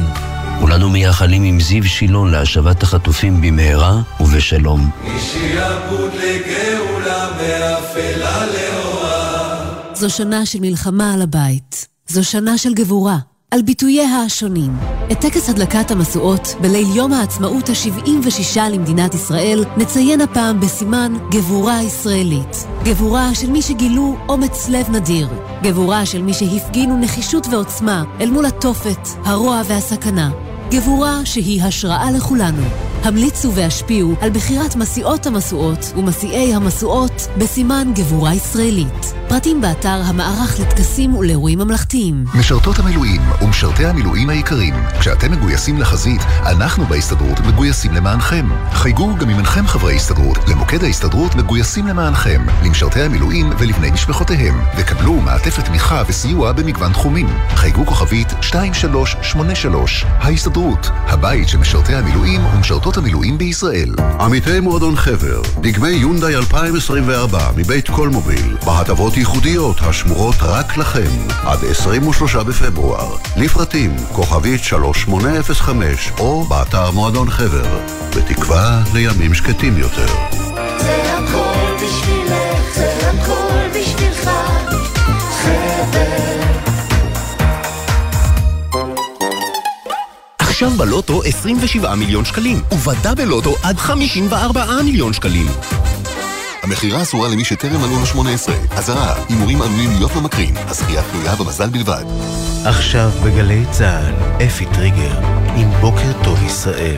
מה משותף למטיילים באירלנד, למנכ"ל פייזר העולמית ולמלחמה בעזה? התשובה בכתבה של נורית קנטי. התרופה הניסיונית היא אולי התקווה האחרונה להצלת חייו של חייל מילואים ירושלמי בן 26. הוא נפצע לפני חודשיים מפגיעת נ"ט ברצועה, הגיע לבית החולים שיבא במצב קשה מאוד, ואז התברר כי פטריה שלקה בה ברצועה נכנסה למחזור הדם, והיא תוקפת את אברי גופו. הפטריה הזאת היא מתפשטת במחזור הדם והיא היא אוכלת את הגוף מבפנים. היא עמידה בשני תרופות. אה, עד עכשיו המצב אה, חשבו שהוא בשליטה יותר משמעותית. ניסו למנוע את, ה, את ההתפשטות שלה בגוף. הוא הובא לניתוח דחוק בעצם אתמול, ו, והבינו שככל הנראה הפטריה התפשטה לו בצורה הרבה יותר נרחבת בגוף גם לאזורים אחרים שאין אפשרות כבר להשתלט על זה. ט', גיסתו, מספרת כי שלשום בלילה התברר כמה הדבר דחוף. היום הרופא, הניתח הבכיר במחלקה פה אמר, תקשיבי, המצב כמעט נואש, ואנחנו קרובים לחוסר אונים שהוא מוחלט. לאורך האשפוז, בני המשפחה ערכו מחקר מעמיק, שוחחו עם רופאים בישראל ובעולם, וגילו כי חברת וופ, חברה בת של פייזר, עורכת ניסויים בתרופה שעשויה לעזור, וכי הסיכוי הגבוה ביותר להשגתה הוא באירלנד. משהתבררה נחיצותה המיידית של התרופה, פנו בני המשפחה לכל מי שיכול לעזור, להגיע לחברה, לקבל אישור לתרופה בניסוי, ואולי המשימה הקשה מכל, לצלוח את השבתון של יום ראשון באירלנד ושל יום סנט ברידג'יט שחל היום. כולנו נעמדנו על הרגליים, מספרת שגרירת ישראל באירלנד, דנה ארליך. הפעלנו את הקהילה הישראלית והיהודית וניסינו להבין מה הסטטוס, מה נדרש ואיך אפשר לקדם את השגת התרופה והעברתה לארץ במהירות האפשרית. זה מדהים לראות את ההתגייסות הכוללת של הקהילה הישראלית פה, הקהילה היהודית, מאות הפניות ומאות האנשים שרוצים לעזור. במקביל רצו בישראל הודעות בקבוצות וואטסאפ, מי מכיר את אנשי החברה, מי באירלנד ויוכל לשנע את התרופה לארץ. מכרים קישרו את בני המשפחה למנכ"ל משרד הבריאות וממנו למנכ"ל פייזר אלברט בורלה כדי להשיג את התרופה, אם לא באירלנד אז במדינה אחרת. מתנדבים של עזר מציון הועמדו בכוננות להביא אותה לארץ, עם ישראל התגייס בהמוניו. הלוואי שנצליח. לראות איך כולם מנסים לעזור, ואם דיברתם עם זה, תנסו עם פה, והחבר שלי שם ואני גר פה, כמויות של אנשים. מדינת ישראל בכל הטוב שלה. אכן. אתמול היה היום העמוס ביותר בנתב"ג מאז 7 באוקטובר, כתבתנו עינב קרנר עם הפרטים. היה ספונטני. פעם ראשונה, מהשביעי לעשירי, קצת מקל לצאת מהאווירה של המלחמה שיש בישראל. עם פרוץ המלחמה, הפעילות בנמל התעופה בן גוריון כמעט פסקה לחלוטין. הימים חולפים, המשק מתחיל להתאושש וכך גם בנתב"ג. אתמול עברו שם יותר מ-29 אלף נוסעים ב-172 טיסות בינלאומיות, מספר הנוסעים הגבוה ביותר מתחילת המלחמה. הישראלים שעד לא מזמן חששו לצאת מהארץ, מנצלים את החזרה המתונה לשגרה, להפוגה קצרה מעבר לים. אחת מהן היא חנית. היה ספונטני. פעם ראשונה, מהשביעי לעשירי, קצת מקל לצאת מהאווירה של המלחמה, של השגרה, של העצב שיש בישראל. היה מוזר כי אתה נוסע למדינה אחרת, שיש לך שם שלווה וחופש, וכאן אתה כל היום עסוק בדאגות ובלחץ ובחדשות לא טובות. רפאל יהודי שחי באוסטרליה, עשה את כל הדרך לישראל על אף הקשיים הלוגיסטיים כדי לחגוג לבנו בר מצווה. כשפרצה המלחמה לא ידענו אם נמשיך עם מה שתכננו. חיכינו עד לפני איזה חודש, לפני לראות מה קורה. החלטנו שכן, צריכים לבוא. החלפנו את הכרטיסים של אייר פרנס, הם ביטלו את הנסיעות, אז uh, החלפנו לאל על. לא רצינו להגיע עם חברה אחרת, שאם משהו קורה פה אז, אז יבטלו לנו את הטיסות. ידענו שנצטרך להזמין כרטיסים עם, עם אל על. בתקופה האחרונה מחירי הטיסות ליעדים רבים זינקו ביחס לתקופה המקבילה אשתקד. עוז ברלוביץ', מנכ"ל חברת ארקיע, מעריך כי המחירים ירדו עם חזרת חברות נוספות. מעל 20 חברות זרות חזרו לישראל. חברות נוספות יחזרו עוד במהלך חודש מרץ. עם בואן של החברות הזרות, אנו רואים כבר עתה ירידה דרמטית במחירים ליעדים הקרובים, הנמוכים בעשרות אחוזים מאשר היו בחודשים דצמבר וינואר. על אף ההתאוששות המתונה, מספר הנוסעים עדיין רחוק מהשגרה. למעשה הוא רק כשליש ממספרם בימים שלפני המלחמה. מחר חברת אייר סיישל תנחת לראשונה בנתב"ג מאז 7 באוקטובר, בתקווה שחברות זרות נוספות תחדשנה את פעילותן, ושער הכניסה הראשי לישראל יקלוט מחדש את הנכנסים והיוצאים, וגם את התיירים.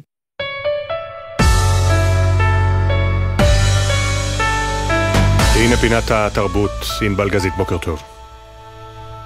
ענבל? כן, אפי. היי, שומעים היי, אותך היי. עכשיו, כן. כן, טקס פרסי הגרמי, הטקס המוזיקלי של השנה ננעל אה, ממש לפני שעה קלה. בוא נשמע. Oh, I can buy myself flowers, write my name in the תראה, עוד רגע נגיע למיילי סיירוס, אבל בשונה מטקסי הפרסים לקולנוע ולטלוויזיה השנה, בטקס הזה הייתה התייחסות למלחמה בישראל גם על הבמה.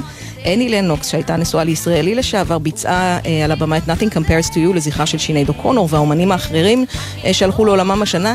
היא צעקה על הבמה, אומנים למען הפסקת אש, שלום עולמי עכשיו, כך זה נשמע.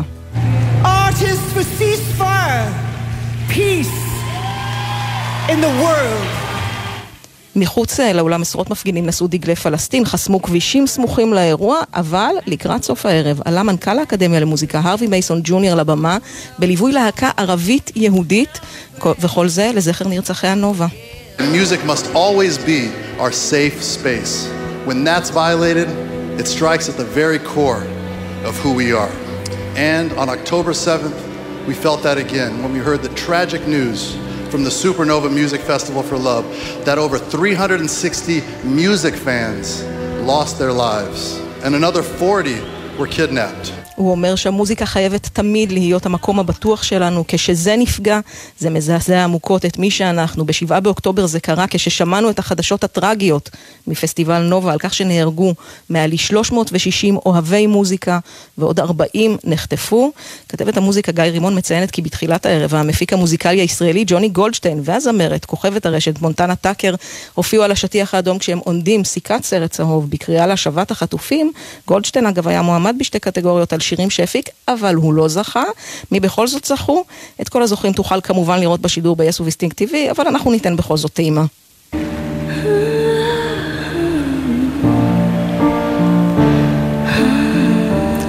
זו כמובן בילי אייליש, קטגוריית שיר השנה הלכה אליה. מיילי סיירוס ששמענו קודם זכתה על Flowers בפרס הקלטת השנה והופעת הפופ הטובה ביותר של סולנית. ובואו לא נשכח את אשת השנה של מגזין טיימס, טיילור סוויפט, היא שברה עוד שיא, עשתה היסטוריה, הזמרת זכתה באלבום השנה על Midnights והפכה למוזיקאית היחידה שזכתה ארבע פעמים בקטגוריה הזו. יש מצב שהיא תשבור את השיא של עצמה בשנה הבאה, כי על הבמה היא הכריזה כי תוציא אלבום חדש באפריל. אבל בואו אפי נחזור אלינו. במקביל לערב הגדול של המוזיקה, הזמר האיראני דארה הוציא אתמול גרסת כיסוי לחורשת האקליפטוס בעברית, וקרא, שים לב, לשלום בישראל. בוא נשמע.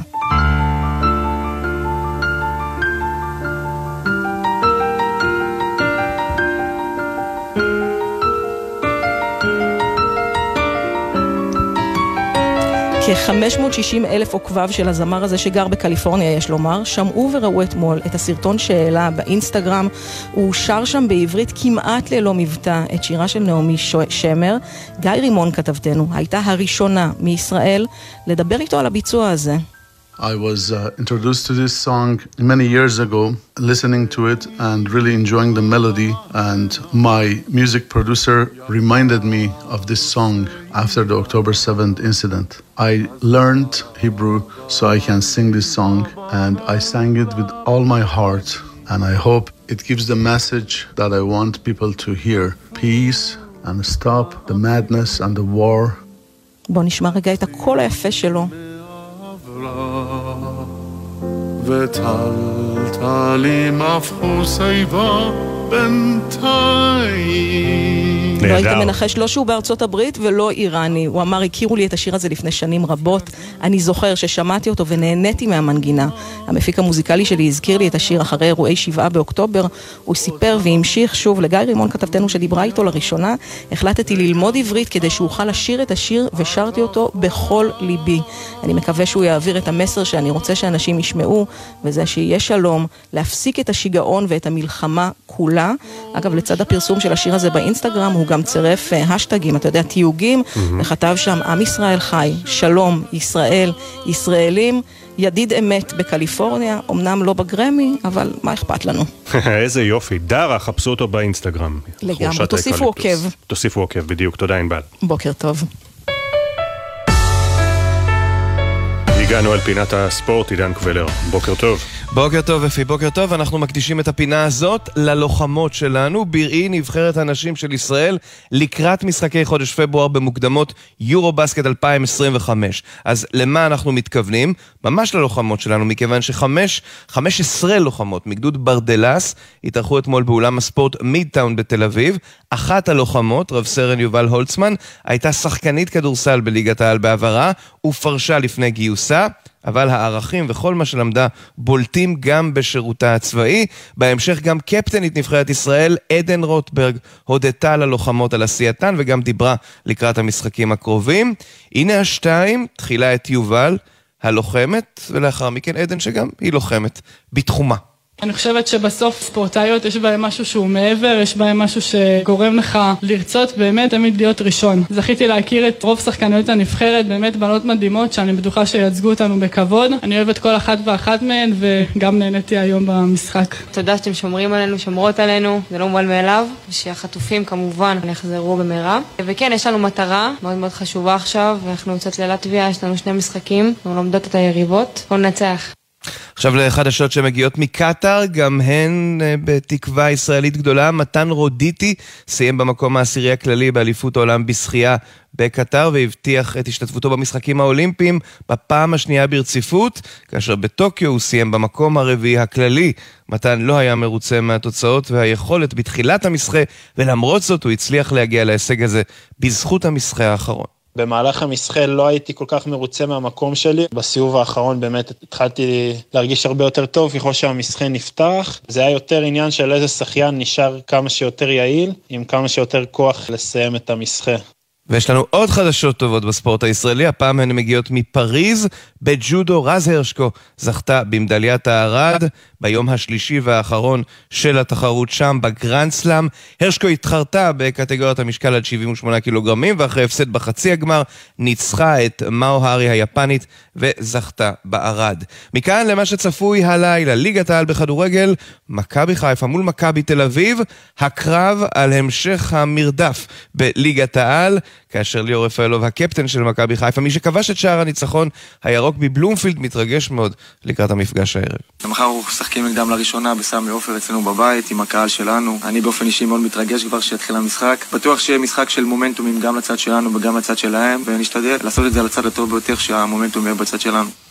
כן, וצריך לומר שרובי קין, המאמן של מכבי תל אביב, זוכר לטובה את המפגש שבו ניצחה מכבי תל אביב בגמר גביע הטוטו בבעיטות הכרעה, אבל הוא מבין שהמשחק הזה חשוב הרבה הרבה יותר. Regardless who you play against, you can only get three points. So we know the importance for the fans and stuff, but we have to just focus and concentrate what we do. I told the guys, don't fear anybody. Should never fear anybody. Respect people, but never fear them because we know how good we can be as a team if we play the way I want them to play. אומר כן, לא משנה מול מי אתה משחק, אתה יכול להשיג רק שלוש נקודות. אנחנו יודעים מה החשיבות לאוהדים, צריכים להתרכז ולהתמקד במה שאנחנו עושים. אמרתי לשחקנים לא לפחד מאף אחד, כי הם לא צריכים לפח... לפחד, צריך לכבד את האחר, אבל אף פעם לא לפחד ממנו. לפני סיום, שתי ידיעות שונות על הפועל ירושלים. האחת שמחה בכדורגל מהפך אדיר בדקה ה-90, למעשה לאחר מכן, בתוך תוספת הזמן, מתן חוזז מעניק לזיו אריה ניצחון גדול בדרבי על ביתר ירושלים, והקבוצה הזו מתאוששת הפועל ירושלים בכדורגל. אבל בכדורסל, הפסד של הפועל ירושלים לאליצור קריית אתא, 74-76, עבודה נפלאה נעשית בקריית אתא. עד כאן אפי, בוקר טוב. תודה. לפני סיום, נמשיך במסורת שהתחלנו, מסורת שאנחנו מקווים שתסתיים במהרה. לא ניפרד לפני שנציין, הבוקר יש עדיין 136 חטופים בעזה, עם בני משפחה שמחכים להם. אחת מהם היא בתיה מנצור, הבת של שלמה מנצור, שמוחזק בשבי חמאס.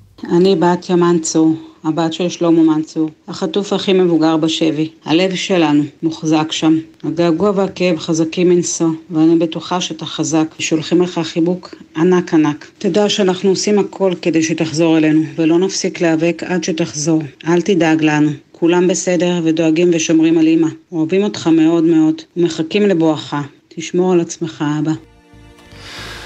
העורך שלנו הבוקר הוא יואב מאיסי, עורכת המשנה שחר קנוטובסקי, הפיקה אורי שרון, לצידה גלי אסיה, על הביצוע הטכני זיו עיני, בפיקוח הטכני אלון קפלן, עורך הדיגיטל רן לוי, תודה גם למשה טורקיה. בני משפחות שרוצים להשתתף במיזם מאחורי השמות, שבו מדי בוקר אנחנו מספרים משהו קטן על מי שהיו ואינם, מוזמנים לשלוח לנו סיפור או חוויה אישית למייל זיכרון שטרודל glz.co.il, זיכרון עם K, מיד אחרי כותרות שמונה ספי עובדיה ויניר קוזין.